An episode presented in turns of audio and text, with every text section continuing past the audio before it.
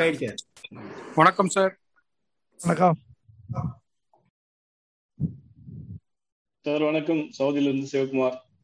வணக்கம் சார். வணக்கம், எப்படி இருக்கீங்க? நல்லா இருக்கேன் சார். நல்லா இருக்கேன். நல்லா இருக்கீங்களா? நல்லா இருக்கேன். ரொம்ப சந்தோஷம் சார் உங்ககிட்ட பேசுறது. இந்த இல்ல வரது மீட்டிங்காக நாங்க. நமஸ்காரம் சார். நமஸ்காரம். நமஸ்காரம். அவ்வளவுதானே? Anything more? ஏ ஜெய். வணக்கம். வணக்கம். வணக்கம் சார். இந்த சரவணன் சென்னையில இருந்து, அம்மாவும் கூட இருக்காங்க. ஒரு வாட்டி உங்களை வந்து மீட் பண்ணிருக்கோம். ஆமா ஆமா. 78. ரொம்ப ரொம்ப சந்தோஷம் உங்களை பார்க்க. Thank you. வணக்கம் சார். சரவணன் இருந்து, குர்கான்ல இருந்து. வணக்கம் கார்த்திக். கிட்டத்தட்ட எல்லா முகங்களா பாத்துட்டு இருக்கேன். எக்கோ எனக்கு வருதுங்க. இது எதுக்கு?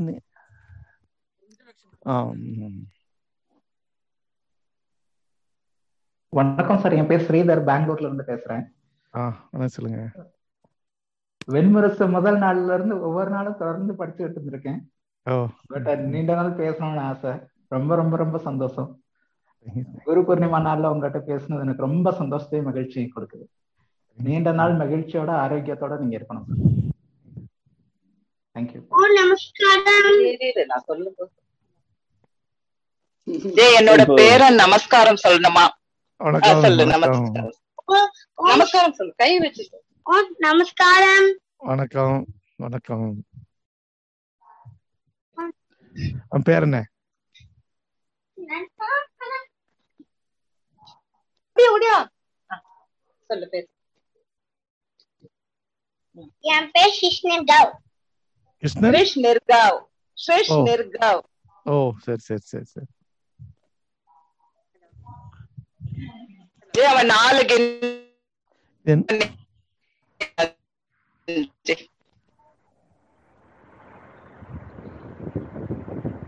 சார், ஜூம் 100 பேர் ஆயாச்சு சார்.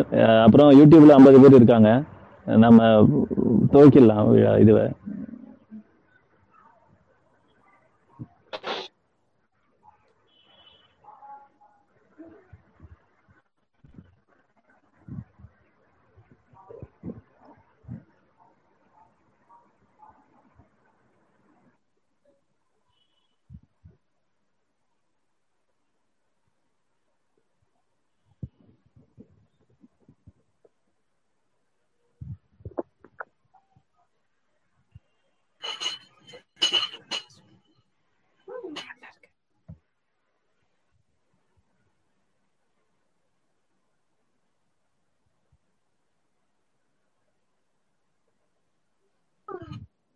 சார் வணக்கம். சக்திவேல், கோயத்துல இருந்து.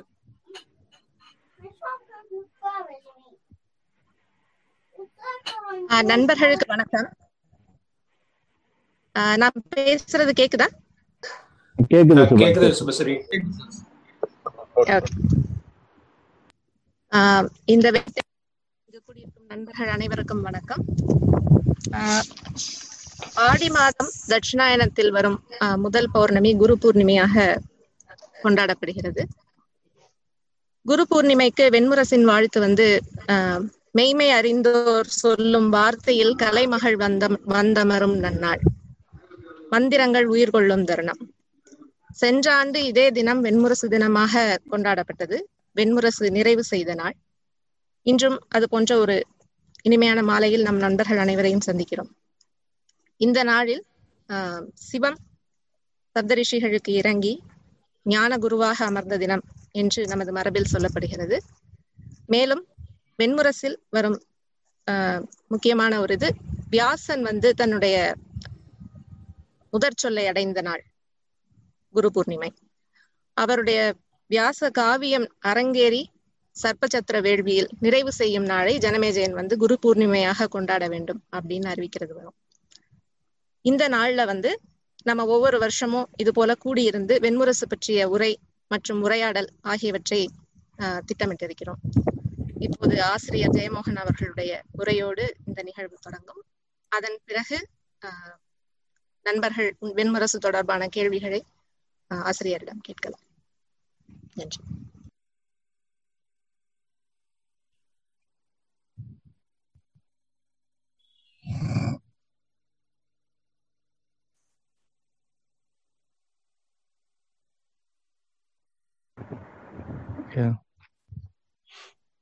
அனைவருக்கும் வணக்கம். இந்த குரு பூர்ணிமா நாளை வெண்முரசு நாளாக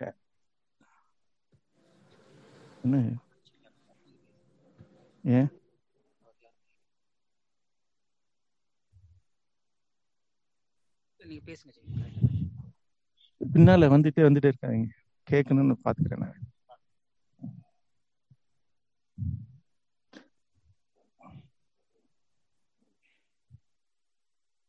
வணக்கம் அண்ணன், கேக்குதுல்ல? கேக்குது சார். அனைவருக்கும் வணக்கம். இந்த குரு பூர்ணிமா நாளை வெண்முரசு நாளாக கொண்டாட வேண்டும் என்ற எண்ணம் நண்பர்கள் நடுவே பேசிக்கொண்டிருந்த போது வந்தது. அப்போதான் வெண்முரசு எழுதி முடித்திருந்தேன். மிகச் சரியாக அது குரு பூர்ணிமாவை ஒட்டியே நிறைவேற்றது. ஆகவே அந்த நாளை வெண்முரசு நாளாக கொண்டாட வேண்டும் முடிவு.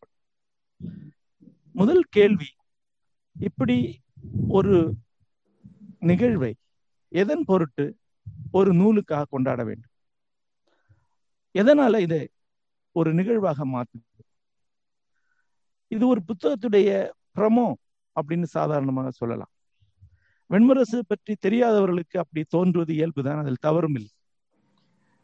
இது ஒரு ஆசிரியர் தன்னை முன்வைக்கக்கூடிய ஒரு நிகழ்ச்சி, ஒரு ஆளுமை தன்னை பெருக்கி பெரிதாக்கி பலர் முன்னால் வைக்கக்கூடிய ஒரு முயற்சி என்று சிலருக்கு தோன்றலாம். ஆனால் தனிப்பட்ட முறையில் மிக உண்மையாக ஒரு வார்த்தை விட மிக இல்லாமல் நான் சொல்லக்கூடிய ஒன்று உண்டு. வெண்முரசிலிருந்து நான் என்னை முழுமையாகவே விடுவித்துக் கொண்டிருக்கேன். அதை பற்றி நினைக்கிறதோ அது திருப்பி படிக்கிறதோ கூட கிடையாது. அதற்கான முன்னுரைகளை எழுதுவதற்கே எனக்கு நீண்ட காலம் தேவைப்பட்டது. அதனுடைய அச்சு நூல்களை பார்ப்பது கூட கிடையாது. அதில் ஏதாவது வேலை இருந்தால் கூட அதை என்னுடைய நண்பர்கள் ஆசிரியர்கள் தான் செய்யணும் எழிய நான் செய்ய மாட்டேன் என்று சொல்லியிருக்கிறேன். ஆகவே எந்த வகையிலும் இது என்னுடைய ஆளுமையை முன்வைக்கக்கூடிய ஒரு விஷயமா நான் எடுத்துக்கொள்ளேன். ஆனால் வெண்முரசை முன்வைக்க விரும்புகிறேன். என்ன காரணம் என்று பார்த்தார்.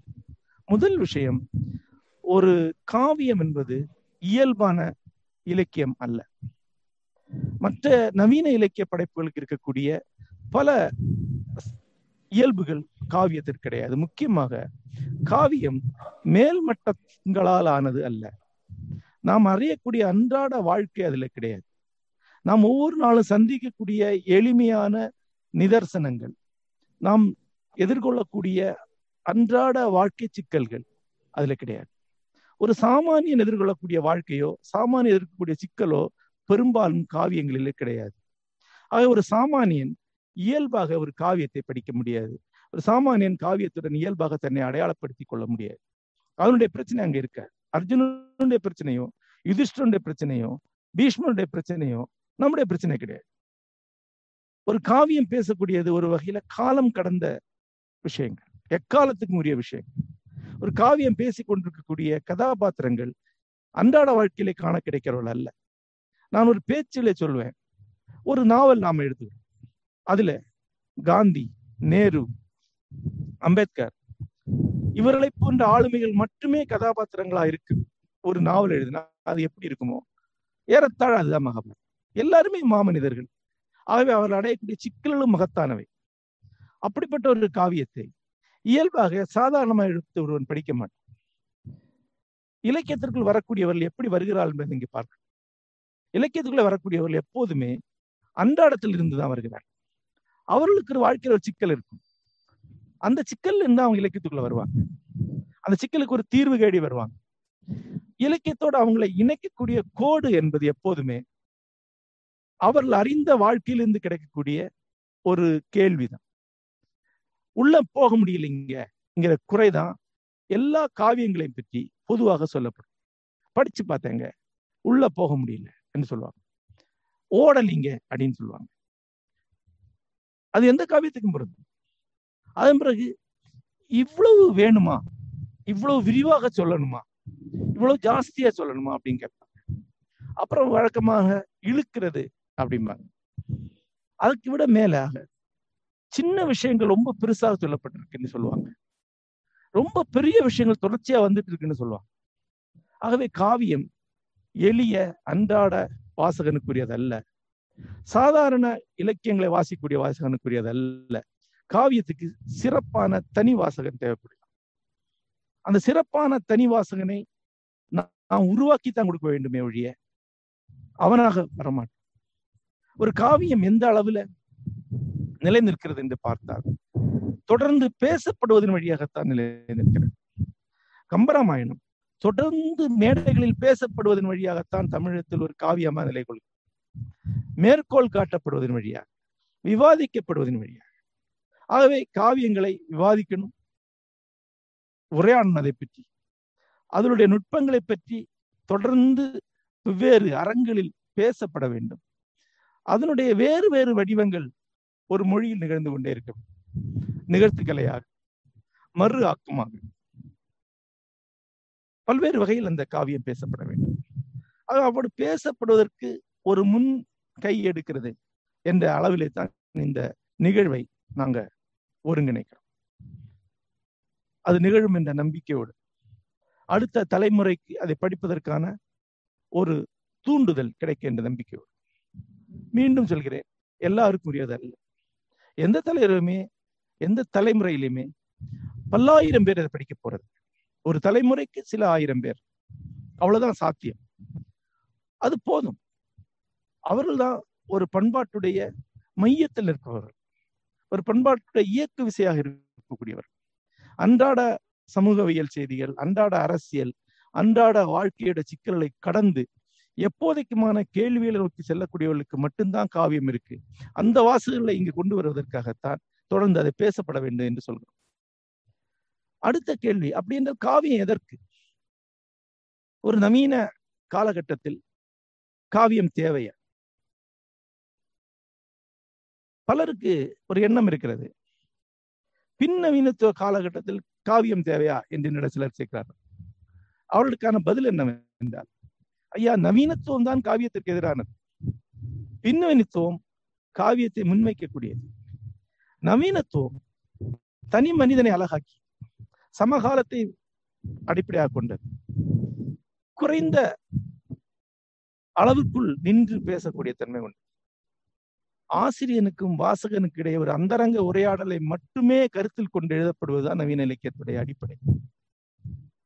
அப்படி அல்லாமல் மொத்த வரலாற்றையும் கணக்கில் கொண்டு, மொத்த பண்பாட்டையும் கணக்கில் கொண்டு, மொத்த காலத்தையும் கணக்கில் கொண்டு எழுதக்கூடிய பெருங்காவியங்கள், பெருநூல்கள், பழைய செவியல்கள் உண்டு, பின்னவனுத்துவத்தில் உண்டு.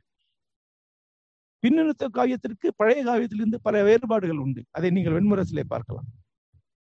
அதுல ஒரு மெட்டாஃபிக்ஷன் என்று சொல்லக்கூடிய மீப்புணர்வு தன்மை இருக்கும், ஏற்கனவே சொல்லப்பட்டவற்றை திருப்பி சொல்லக்கூடிய தன்மை இருக்கும், அழுத்தப்படாத விஷயங்கள் திருப்பி சொல்லப்பட்டிருக்கும், அழுத்தப்பட்ட விஷயங்கள் மாற்றி சொல்லப்பட்டிருக்கும், ஒரு மறு ஆக்கத்தன்மை எப்போதுமே இருக்கும். ஆகவே இந்த காலகட்டத்திற்கு நமக்கு பெருங்காவியங்கள் தேவைப்படுகின்றன. ஏராளமான பெருங்காவியங்கள் கிடையாது, ஆனால் தலைமுறைக்கு ஒன்று, சில நூறாண்டுகளுக்கு ஒன்று என்பது மிக அவசியமான ஒன்று. ஏன், எதற்காக அந்த மாதிரி ஒரு காவியம் எழுதப்பட வேண்டும் என்று கேட்டால், நம்முடைய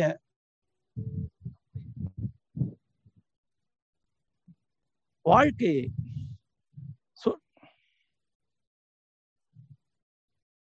நம்முடைய வாழ்க்கையை சொல்வதற்கு நமக்கு பெருங்காவியங்கள் தேவை.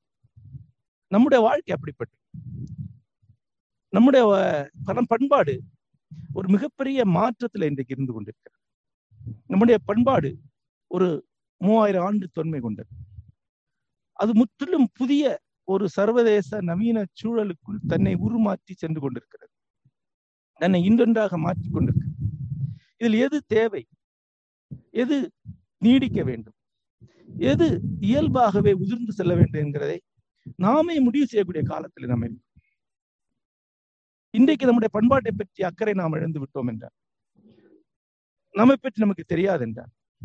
ஒட்டுமொத்தமாக நம்மளை நாம் கைவிட்டு, ஒட்டுமொத்தமாக நம்முடைய மொத்த மரபையும் கைவிட்டு வெறும் நுகர்வோராக, வெறும் கூலி உழைப்போராக, தொழில்நுட்பத்தின் வெற்ற அடிமைகளாக மாறிவிடும்.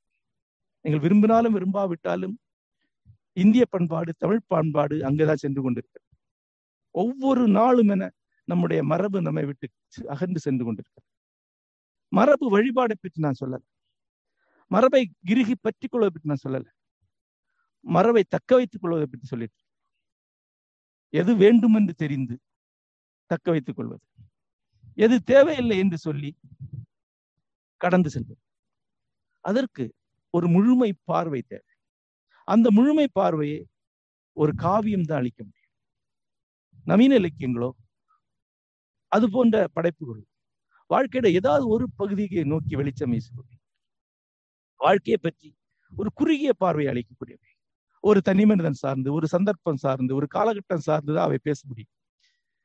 அத்தனை மனிதர்களையும் சார்ந்து, அத்தனை விழுமியங்களையும் சார்ந்து, அத்தனை மனிதர்களையும் கணக்கில் எடுத்துக்கொண்டு வாழ்க்கை அளவுக்கே பெரிய சித்திரத்தை உருவாக்க காவியத்தால் மட்டும்தான் முடியும். ஒரு உதாரணமாக சொல்றேன், பல்லாயிரம் கோயில்கள் இந்தியாவில் இருக்கு. தமிழகத்திலே தெருவுக்கு தெரு கோயில்கள் இருக்கு. நம்முடைய குலதெய்வ கோயில்கள் இருக்கு. நாம் அன்றாடம் வணங்குவது பெரும்பாலும் நம் திருச்சந்தியில் இருக்கக்கூடிய பெருமாள் கோயிலா தான் இருக்கு. பிள்ளையார் கோயில கும்பிட்டு போவோம். சின்ன கோயில்கள், நமக்கு கை கடக்கமான கோயில்கள் நமக்கு பிடிக்கும். இஷ்ட தெய்வங்கள் பலருக்கு இருக்கும். ஆனால் மாபெரும் ஆலயங்கள் நம்முடைய நகரங்களின் மையத்தில் இருக்கு. திருவண்ணாமலை பேராலயம், சிதம்பரம் பேராலயம், ஸ்ரீரங்கம் பேராலயம், மதுரை மீனாட்சி அம்மன் ஆலயம், இந்த பேராலயங்கள் இருக்காங்க. சிறு ஆலயங்களிலும் தெய்வ சாநித்தியம் உண்டு. வழிபடுவதற்கு அது போதும், அன்றாட வாழ்க்கைக்கு அது போதும். ஆனா பேராலயங்கள் வெறும் வழிபாட்டிடங்கள் மட்டும் கிடையாது. ஒட்டுமொத்தமாக ஒரு சிற்பங்கள். பேராலயங்களிலே இருக்கக்கூடிய சிற்பங்களை முழுமையாக பார்த்தவர்கள் யாராவது உண்டா? ஒரு சிற்பத்தை விடாமல் ஒரு கோயிலை முழுமையாக பார்த்து ஒருவராவது இப்போது தமிழகத்தில் உயிரோடு இருக்க முடியுமா? வாய்ப்பே கிடையாது. சில கோபுரங்களில் கோபுர மடிப்புகளுக்கு உள்ள சிற்பங்கள் இருக்கும். வண்ணம் பூசுபவன் மட்டும்தான் அதை பார்க்க முடியும். பல கோவில்களில் தூண்களுக்கு மேலே சிற்பங்கள் இருக்கும். கீழிருந்து பார்த்தா தெரியாது. பார்ப்பதன் பொருட்டு அந்த சிற்பங்கள் உருவாக்கப்படவில்லை. அந்த சிற்பம் அங்கு இருக்க வேண்டும். அந்த முழுமைக்கு அது தேவை. ஒரு விதை என்பது ஒரு வகையில முழுமையானது. ஒரு ஆலமரத்துடைய அத்தனை தனித்தன்மையும் அந்த விதைக்குள்ள இருக்கு. அதே போல ஒரு மொத்த பண்பாட்டின் அம்சம் ஒரு காவியத்தில், ஒரு பேராலயத்தில் இருக்கு. தமிழகத்தில் நமக்கு பேராலயங்களும் பெருங்காவியங்களும் ஏறத்தாழ ஒரே காலகட்டத்தில் தான் உருவாகி வந்திருக்கின்றன. ஒன்று சொல்லில், இன்னொன்று கல்லில். முழுமையை தரவை இலக்காக்குகின்றன. எல்லாம் சொல்லப்பட்டிருக்க வேண்டும், ஒன்று விட்டிருக்க கூடாது. அது சாதாரண விஷயம் கிடையாது. அது ஒரு கனவு, எல்லாராலும் எழுதிவிடவும் முடியாது. அதற்கு அளிக்கப்பட வேண்டிய ரத்தமும் கண்ணீரும் ஒன்று உண்டு. அதற்கு அளிக்கப்பட வேண்டிய வாழ்க்கை என்று ஒன்று உண்டு. இன்று நான் உணரக்கூடிய ஒன்று உண்டு. ஒரு தனி மனிதனுடைய கனவோ முயற்சியோ மட்டுமல்ல,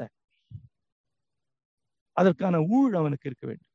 ஆங்கிலத்திலே டெஸ்டினின்னு சொல்வார். அவன் அதை எழுதும் பொருட்டு பிறந்து வந்திருக்க வேண்டும்.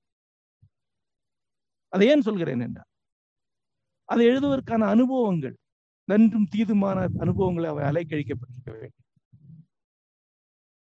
அதை எழுதுவதற்கு தேவையான உள பக்குவத்தை அடைவதற்கான அனைத்து அலைச்சல் அவன் மேற்கொண்டிருக்க வேண்டும். ஆன்மீகமாக, லௌகிகமாக, அதற்கும் அப்பால் அதற்கு அவனை தயார்படுத்தக்கூடிய அறிஞர்களை அவர் சந்திக்க வேண்டும், ஞானிகளை அவன் சந்திக்க வேண்டும். அதற்கான அனைத்து வாய்ப்புகள் அவனுக்கு அளிக்கப்பட வேண்டும். அவை அமைய வேண்டும், அவனை தேடி வர வேண்டும். இன்று வெண்மிரசு எழுதி முடித்த பிறகு திரும்பி பார்க்கும்போது இதற்கும் அப்பால் இருப்பது அவற்றை சாத்தியப்படுத்தக்கூடிய நண்பர்கள், அணுக்கர்கள், உதவியாளர். இந்த வெண்மிரசு எழுதி முடித்த பிறகு எத்தனை பேர் அதில் பங்கெடுத்திருக்கிறார்கள் என்று எண்ணி பார்க்கிறேன். வாசகர்கள் உடன் நின்றார்கள், நண்பர்கள் உடன் நின்றார். எந்த பயன் கருதாமல் அதை தொகுத்து பழுது பார்த்து சரி பார்த்து உதவினவர்கள் இருந்தார், இணையதளத்திற்கு உதவியார்கள் இருந்தார். ஆக ஒட்டுமொத்தமாக இது இப்படி நிகழ வேண்டும் என்று இருக்கிறது. அவ்வாறுதான் ஒன்று நிகழ்கிறது. ஒரு மரம் விதையாவது போல ஒரு பண்பாடு ஒரு காவியமாக ஒட்டுமொத்தத்தின் ஒரு பிரதிநிதியாக, அதுதான் வெண்முரசு போன்ற ஒரு படைப்புடைய முக்கியத்துவம். நம்முடைய சமகாலத்தில் இன்று ஒரு காவியமாக அது எழுதப்பட்டிருக்கிறது. அடுத்த கேள்வி, நமக்குத்தான் கம்பராமாயணம் இருக்கிறதே, அது ஒரு பெருங்காவியம் தானே? ஆம், அது பெருங்காவியம். தமிழ் உள்ளளவும் அது வாழும். ஒருவேளை தமிழ் இல்லாமல் ஆனாலும் கூட கம்பராமாயணம் இருக்கும். ஆனால் அது 1000 ஆண்டு தொன்மையானது. இந்த காலகட்டத்தில் தமிழ் பண்பாட்டை நோக்கி, இந்திய பண்பாட்டை நோக்கி ஒட்டுமொத்த உலக சிந்தனைகளை வந்து குவிந்து கொண்டிருக்கக்கூடிய காலகட்டத்தில், நம்முடைய வாழ்க்கை ஒவ்வொருவருடைய வாழ்க்கையும் இடம்பெயர்ந்து கொண்டிருக்கக்கூடிய காலகட்டத்தில், மன்னன் இருந்த இடத்திலே மக்களாட்சி அமைந்திருக்கக்கூடிய காலத்தில், இன்னொரு மாபெரும் தொகுப்பு பார்வை தேவைப்படுகிறது. அது வெண்முரசில் நிகழ்ந்திருக்கிறது என்று நான் நினைக்கிறேன். காவியங்கள் அதற்காக. இந்த நூற்றாண்டுக்கு காவியம் தேவையா என்று கேட்டார். எந்த பண்பாட்டுக்கு தேவை என்பதை அந்த பண்பாடு முடிவு செய்ய வேண்டும் என்றுதான் நான் சொல்றேன். ஒருவேளை ஒரு ஐரோப்பிய பண்பாட்டுக்கு தேவையில்லாம இருக்கலாம், பிரான்ஸுக்கு தேவையில்லாம இருக்கலாம், அமெரிக்காவுக்கு தேவையில்லாம இருக்கலாம், ஜப்பானுக்கு தேவையில்லாம இருக்கலாம். தமிழுக்கு தேவை, இந்தியாவுக்கு தேவை. ஏனென்றால் நாம் நம்ம படிப்படியாக கொஞ்சம் கொஞ்சமாக தொகுத்து கொண்டிருக்கக்கூடிய ஒரு சமூகம். இன்னமும் கூட இன்னொரு இனக்குழுவுடன், இன்னொரு சாதியுடன் புழங்க தெரியாத மக்களாகத்தான் நம்முடைய மக்களை 90% பேர் இருக்கிறார் என்பதுதான் உண்மை. இன்னமும் கூட நாம் ஒன்றான சமூகமாக ஆகவில்லை. பெருங்காவியத்தின் செய்தி அது எதுவா இருந்தாலும் அதனுடைய அடிப்படை செய்தி என்பது ஒருமை, மைத்திரி என்பதுதான். அது தொகுத்து பார்க்கிறது. முரண்பாடல் அனைத்தையும் கருத்தில் கொண்டு அதற்கப்பால் ஒரு தொகுக்கும் புள்ளியை தேடி கண்டடைந்து அதன் அடிப்படையில் அனைத்தையும் தொகுக்க முயற்சி செய்வது ஒரு காவியத்துடைய இயல்பு, மைத்திரி. புத்த தரிசனத்தில் தார்சனிக புத்தர், வழிகாட்டும் புத்தர் வந்திருக்கிறார். வரப்போகிறவர் ஒருங்கிணைக்கும் புத்தர், மைத்ரேய புத்தர் என்று சொல்வார். ஒருங்கிணைவின் ஒரு காலகட்டம், பொய்யான கற்பனையான ஒருங்கிணைவன், ஒவ்வொரு சிறு கூறும் கருத்தில் கொண்ட பிறகு உருவாக்கப்படக்கூடிய ஒருங்கிணை. அந்த தரிசனத்தை தான் எல்லா காவியங்களும் முன்வைக்கும். ஒருங்கிணைவுக்கு 3 களங்கள் இருக்கு என்று சொல்வார். ஒன்று ஒத்திசைவு, பல கூறுகளை சரியான விகிதத்தில் ஒன்றாக இணைக்கக்கூடிய ஒத்திசைவு. 2 சமன்வயம் என்று சம்ஸ்கிருதத்திலே சொல்வார். தமிழில் தத்துவ இணைவு என்றதை சொல்லலாம். ஒன்றுக்கொன்று உரையாடக்கூடிய, ஒன்றுக்கொன்று சந்தித்துக் கொள்ளக்கூடிய, சிந்தனைகளை சேர்த்து உருவாக்கக்கூடிய ஒரு மையம் அல்லது ஒரு தொகுப்பு அல்லது சரியான ஒரு இசைவு. இதிலிருந்துதான் அதனுடைய ஒரு மொழி வடிவம் உருவாக்கும். அந்த மைத்திரி ஒரு எப்பிக், ஒரு காவியம் உருவாக்கப்படும். வெண்முரசு நீங்க எடுத்துக்கொண்டீங்கன்னா அந்த ஒருமையை உருவாக்கும் பொருட்டு அது எந்த ஒரு தரப்பையும் பேச விடாமல் செய்யவில்லை. அத்தனை அசுர தரப்புகளும் முழுமையான நியாயத்துடன் அதில் பேசப்பட்டிருக்கின்றன. அத்தனை ஒடுக்கப்பட்ட தரப்புகளுக்கும் குரல் அளிக்கப்பட்டிருக்கிறது. பெண்கள், 3ஆம் பாலினத்தம், தோற்க பிடிக்கப்பட்ட இனங்கள், புறக்கணிக்கப்பட்ட மக்கள் அத்தனை பேரும் அங்கே வருகிறார். அத்தனை பேருக்கும் உரிய நியாயம் செய்த பிறகு எஞ்சக்கூடிய ஒருமை என்ன உண்டு என்று அந்த காவியம் தேடி செல்கிறது. அது இயல்புதான் என்று அந்த காவியம் நிறுவுகிறது. மனிதனுடைய இயல்புகள், மனிதனுடைய கீழ்மைகள், மனிதனுடைய மேன்மைகள் அனைத்தையும் சொல்லி அந்த மைத்திரியை உருவாக்க முயற்சி செய்கிறார். வென்றிருக்கிறது என்றுதான் நான் நினைக்கிறேன். அதை எழுதி முடிக்கும் போது ஆம், இது இங்கே நிகழ்ந்திருக்கிறது என்ற எண்ணம் எனக்கு ஏற்படும். நான் இங்கு இருக்கிறேன். இந்த காலகட்டத்தில், இந்த தருணத்தில் என்னை உணர்ந்தவர்கள் எத்தனை பேர் இருப்பார்கள், எத்தனை 100 பேர் இருப்பார் எனக்கு தெரியாது. ஆனா நான் இத்தருணத்தில் 1000 ஆண்டுகளை முன்னால் பார்க்க முடிகிறது.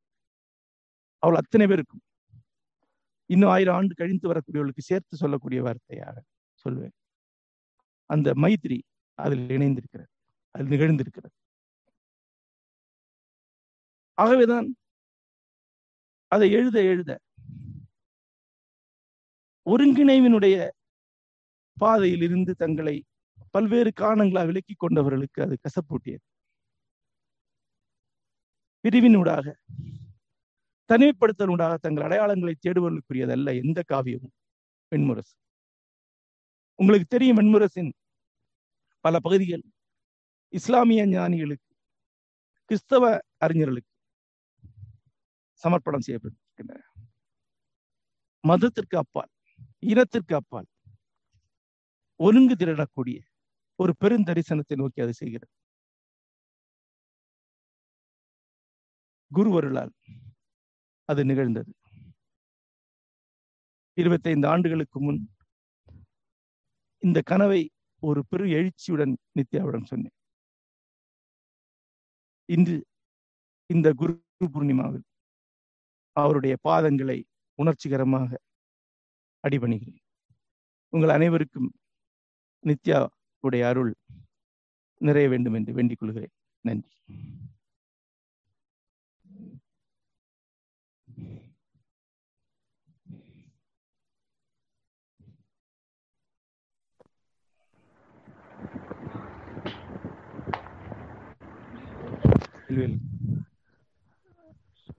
நண்பர்களே, இங்க என்ன கேட்க வேண்டாம், அது வேற ஒன்லி தூம்ல இருக்கக்கூடியவங்க மட்டும் கேட்க வேண்டாம். நண்பர்கள்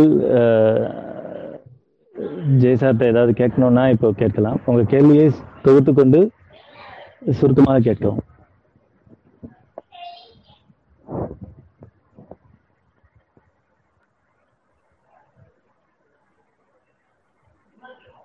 வணக்கம் சார், நான் ஸ்ரீதர்.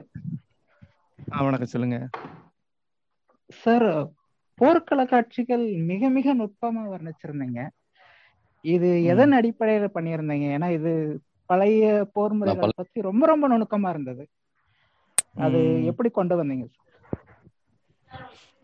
ஒன்று, மகாபாரதத்திலேயே ஓரளவுக்கு செய்திகள் இருக்கின்றன. அதன் பிறகு எழுதப்பட்ட தமிழ் நூல்களில் கூட போர்க்கள செய்திகள் உள்ளன. குறிப்பாக கம்பராமாயணத்தில் போர்க்கள காட்சிகள் உள்ளது. அதை விட அதிகமாக கொங்கு வேலினுடைய பெருங்கதையில் போர்க்களம், போர்க்கருவிகள் பற்றின விவரணைகள் உள்ளன. பல காலமாக தேர்வு செய்த செய்திகள் இதில். அதன் பிறகு இன்று இந்தியாவில் மரபு என போர்க்கலை மிக அதிகமாக பயிலப்படக்கூடிய மாநிலங்கள் ஒன்று கேரளா. களரி கிட்டத்தட்ட மகாபாரத காலத்திலிருந்தே இருக்கக்கூடிய ஒரு தொன்மையான ஆயுத பயிற்சி முறை. மகாபாரதத்தில் இருக்கக்கூடிய எல்லா போர் முறைகளும், ஏறத்தாழ எல்லா போர் முறைகளும் இன்று ஒருவரால் கேரளத்திலிருந்து கற்றுக்கொள்ள முடியும். நல்ல அற்புதமான நூல்கள் இருக்கின்றன. 100க்கும் மேற்பட்ட களரிகள் இருக்கின்றன. என்னுடைய நண்பராகிய நிரஞ்சன் பெங்களூர்லேயே ஒரு நல்ல களரி நடத்தி வருகிறார். அவருக்காக நான் தேகின்னு ஒரு படம் கூட எழுதியிருக்கேன், களரியை பற்றிய ஒரு படம். நண்பர் தனா இயக்கி அது திரைப்படமாக வந்திருக்கிறது. ஒரு ஒரு கலைப்படம், கொஞ்சம் விளம்பர படமும் கூட. அவை எல்லாமே சஸ்திர வித்யா என்று சொல்லக்கூடிய ஆயுத வித்தியை எல்லாமே இன்றைக்கு கிடைக்கிறது. பெரும்பாலும் மலையாள களரி நூல்களிலிருந்து தான் போர்க்களத்துடைய பல நுட்பமான செய்தியில் எடுத்தாளப்பட்டிருக்கின்றன. பேராசிரியர் விஷ்ணு நம்பூதிரி தனியாக ஒரு கலைக்களஞ்சியமாக இந்த செய்திகளை மலையாளத்திலே தொகுத்திருக்கிறார். இன்னொரு கேள்வி சார், வெண்மரசு மகாபாரதம் மாதிரி ராமாயணம் எழுத திட்டம் இருக்கா? ஏற்கனவே ஒரு தடவை உங்க எழுத்துல சொல்லியிருந்தீங்க வெப்சைட்ல. வாய்ப்பு இருக்குமா? ரொம்ப அவளோட காத்திருக்கும். இல்ல, அதாவது ராமாயணம் வந்து ஒரு தொல்கதை, ஒரு விழுமியங்களை முன்னிறுத்தக்கூடிய கதை. மகாபாரதம் விழுமியங்களை பரிசீலனை செய்யக்கூடிய கதை. ரெண்டுக்கு இடையில பெரிய வேறுபாடு. இந்த காலகட்டத்துடைய, அதாவது நாம் வாழ்ந்து கொண்டிருக்கிற இந்த காலகட்டத்துடைய சவால் என்பது ஒரு தொன்மையான விழுமியங்களை கொண்டு வந்து நிறுத்துவதல்ல, நம்முடைய இருக்கக்கூடிய விழுமியங்களை பரிசீலனை செய்வது, எஞ்சுவதை ஆராய்வு. அதற்கு மகாபாரதம் சிறந்த வழி. மட்டுமல்ல, மகாபாரதத்திலே நான் எழுத ஆரம்பிக்கிறது மானசீகமாக 30 ஆண்டுகளுக்கு முன்னால். 25 ஆண்டு காலம் ஏறத்தாழ் அதிலேயே வாழ்ந்திருக்கு. பல நூறு நூல்களை சேகரித்து படித்து குறிப்பில் எடுத்திருக்க. அவ்வளவு எளிதாக திருப்பி ராமாயணத்துக்குள்ள பயின்று எழுத முடியாது. அதன் பிறகு வெண்முரசு எழுதுவது என்பது ஒரு நூல் எழுதுவதல்ல. நான் ஏற்கனவே பலமுறை சொன்ன மாதிரி அது ஒரு வகையான யோக பயிற்சி தான். அது வழியா கடந்து வந்த பிறகு அதையே திரும்பி செய்ய முடியாது. அதனுடைய மனநிலை, அதனுடைய காலகட்டம் எல்லாமே என்னிடம் இருந்து கடந்து சென்று நான் வேற இடத்துக்கு வந்துவிட்டேன்னு நான் நினைக்கிறேன். வெண்முரசு ஆங்கிலத்துல மொழியாக்கம் பண்ற ஏதாவது முயற்சிகள் நடந்துகிட்டு இருக்கா சார்? இல்ல, அது அவ்வளவு எளித இல்ல. மொழிபெயர்ப்புகள் சில செய்யலாம் அப்படிங்கிற முயற்சிகளை எடுக்கிறாங்க. ஆனா வெண்முரசு உடனடியாக மொழிபெயர்க்கப்படுமா என்பது ஐயந்தான். அதுக்கான வாய்ப்புகள் குறைவு. நன்றி சார். வணக்கம். அடுத்த கேள்வி நண்பர் விவேகானந்தன் அவர் கேட்கலாம். கையை உயர்த்திருந்தார். வணக்கம் சார், என்னோட பேர் விவேகானந்தன். சுருக்கமா என்னோட கேள்விங்கிறத விட எனக்கு தோணின விஷயம் சார் என்னன்னா, இப்ப பின்தொடரும் நிலையின் குரல்ல அது ஒரு நீண்ட விவாதம். அதுல வந்து பாத்தீங்கன்னா திரு ராமசாமி அவர்கள் பல இடங்கள் சொல்றது, ஒரு சித்தாந்தம் எப்படிப்பட்ட அறிஞனாகிட்ட இருந்து வந்தாலும் கூட அந்த சித்தாந்தம் ஒரு தளத்துல வந்து பதில் சொல்லிச்சுன்னா அது தவறா இருக்கக்கூடிய 90% தளங்கள் இருக்குன்னு சொல்லி அதுல தெளிவா சொல்லியிருப்பாங்க. அந்த சித்தாந்தத்தை காப்பாத்துறதுக்காக எவ்வளவு ஆயிரம் மக்கள் வந்து கொல்லப்படுறாங்க. அது எல்லாத்துக்குமே நியாயம் வருது. ஒரு சிறப்பான சமூகத்தை நோக்கி போறதுங்கிறதுனால ஒரு சித்தாந்தத்தை பிடிக்கிறது வந்து தப்பு அப்படிங்கிற மாதிரி வரும். இப்ப இங்க வெண்முரசுல இது வந்து ஒப்பீடுங்கிறத விட ஒரு தோணுது. அந்த வேத முடிவு கொள்கைங்கிறதுக்காக கிருஷ்ணன் வந்து அவ்வளவு பெரிய யுத்தத்தை வந்து செய்யறான். அப்படிங்கிறப்ப அந்த ஒரு சித்தாந்தம் வந்து அது வந்து கிருஷ்ணனுக்கும் பொருந்தும்ல. ஒரு சித்தாந்தத்தை வந்து நிலைநிறுத்துறதுக்காக இவ்வளவு பெரிய அழிவை செய்யலாங்கிறப்ப அதுலயும் பல தளங்கள் வந்து திறந்திருக்கலாம் அப்படிங்கிற மாதிரி ஒரு கேள்வி தோணுதுங்கய்யா. அது வந்து நீங்க பகவத்கீதை உரையில கூட வந்து ஒரு தடவை சொல்லியிருந்தீங்க, 2ஆம் உலகப் போர்ல வந்து ஒரு 2ஆம் உலகப் போர் நடந்த சமயத்துல உலகம் வந்து பல பிரச்சனைகள் இருந்தது, அவ்வளவு பெரிய யுத்தத்துக்கு அப்புறம் ஒரு சமநிலை அடைஞ்சது அப்படிங்கிற மாதிரி. அப்படிங்கிறப்ப ஸ்டாலினுக்கும் அதையே பொருத்தி பார்க்கலாம்ல. நாம வந்து அவ்வளவு பெரிய அழிவுன்னா அவர் ஒரு இலக்கை நோக்கி போனாரு, ஆனா அது சரியா செயல்படுத்த முடியல அப்படிங்கிற மாதிரி. இது ஒரு கேள்வியா இல்ல, இது ஒரு சிந்தனையா, ஒரு யோசனையா இருந்தது. சரியான கேள்வியான்னு எனக்கு தெரியல. இந்த மாதிரியான வெவ்வேறு கோணங்கள்ல மகாபாரதம் பற்றி, வெண்முரசு பற்றி வாதிக்கலாம். அந்த எல்லா விவாதத்தையுமே நான் நிகழ்த்த முடியாது, ஏன்னா நான் அதை எழுதி முடித்து விட்டேன்.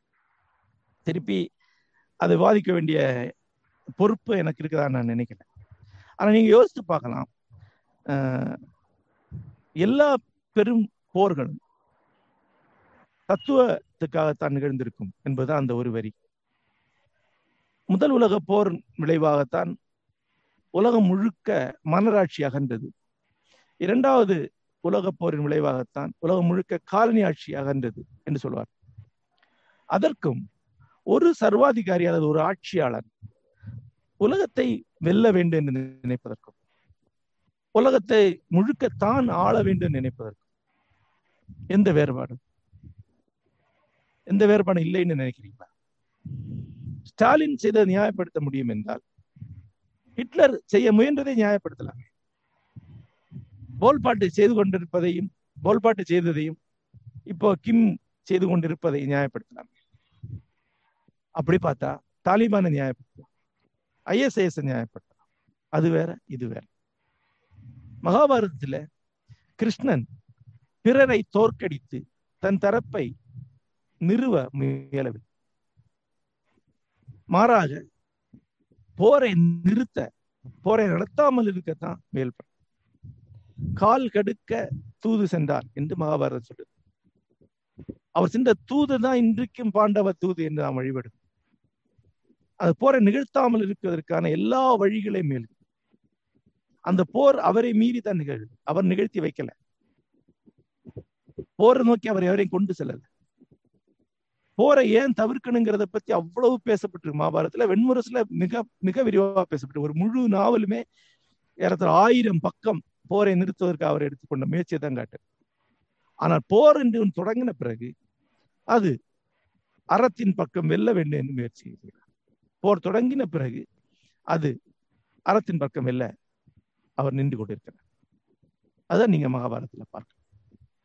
இங்க பௌராணிக பேச்சாளர்களுக்கு ஒட்டுமொத்த தத்துவார்த்த பார்வை கிடையாது, அதை விட வரலாற்று பார்வை கிடையாது. அவர்கள் மிக குறைவான ஐக்கியம் கொண்டவர்களுக்காக, பெரும்பாலும் யோசிக்க தெரியாத வயசானவர்களுக்காக நடத்துறார்.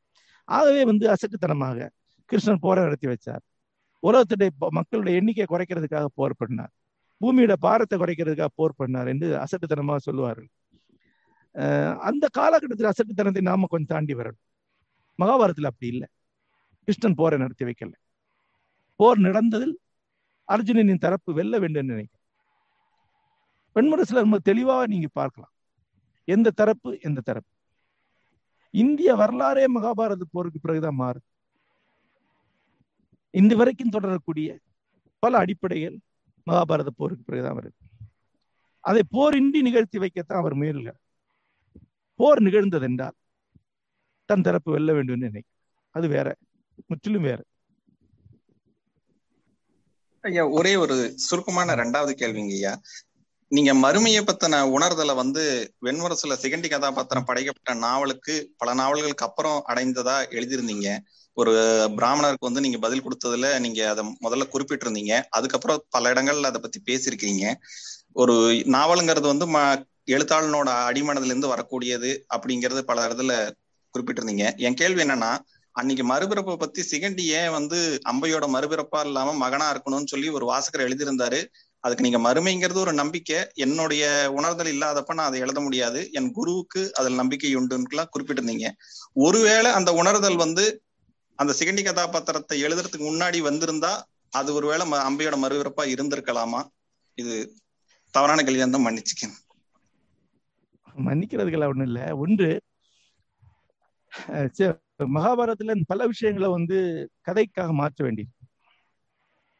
அதுல ஒன்று, மகாபாரதத்துல வெண்முரசுல அதனுடைய பிரைமரி ஸ்டோரி என்று சொல்லக்கூடியது, ஆசிரியன் சொல்லக்கூடிய கதை வரலாறாக மட்டும்தான் இருக்கும், யதார்த்தமாக மட்டும்தான் இருக்கும். அது கூட அது ஒரு மெட்டா எபிக் என்பதனால, அது ஒரு மீப்புனைவு என்பதனால அதுக்குள்ள வேறு கதைகள் கூடாது. அதாவது மெயின் கதை என்பது லாஜிக்கலான தர்க்கபூர்வமான ஒரு யதார்த்தமான கதை தான். அதுல எந்த ஒரு மாய மந்திரங்களும் இருக்காது. ஆனா அதுக்குள்ள சூதர் கதைகள் வரும்போது கற்பனை வரும், பழங்கதைகள் வரும்போது மாயமந்திரங்கள் வரும். உள்ளம் அதீத நிலை அடையும் போது ஒரு விதமான மயக்க நிலைகள், உச்ச நிலைகள் வரும். இது ஊடறுத்து வரும். ஆகவே இந்த மைய கதையில இந்த மறுபிறப்பு போன்ற ஒரு விஷயங்களை நேரடியா கொண்டு வரல. உதாரணமாக திரௌபதியோட பிறப்பு மகாபாரதத்துல கன்னி பெண்ணாகவே தையிலிருந்து எரிந்து வந்தாள் என்றுதான் இருக்கு. வெண்முரசுல அப்படி இல்லை, குழந்தையா பிறந்தான் வரா. அதற்கான மாறுதல்கள் வெண்முரசுல சேர்ப்பு. அது போலதான் இதுல அம்பையே மறுபிறப்பு எடுத்து வந்தாள், சிகண்டியாக என்று வந்தாள். வெண்முரசுடைய ஸ்கீமான்னு சொல்லுவாங்க, கதையுடைய ஒரு ஸ்கீம் ஒண்ணு இருக்கு. அந்த ஸ்கீம் எவ்வளவு அடிபடுதுன்னு நீங்க யோசிச்சு பாருங்க. அம்பை விழுந்த முதற் துள்ளி கண்ணீர் மகாபாரத போராமா இருக்கு. அது தவிர்க்கவே முடியாது என்றுதான் வெண்முரசு சொல்ல வரும்.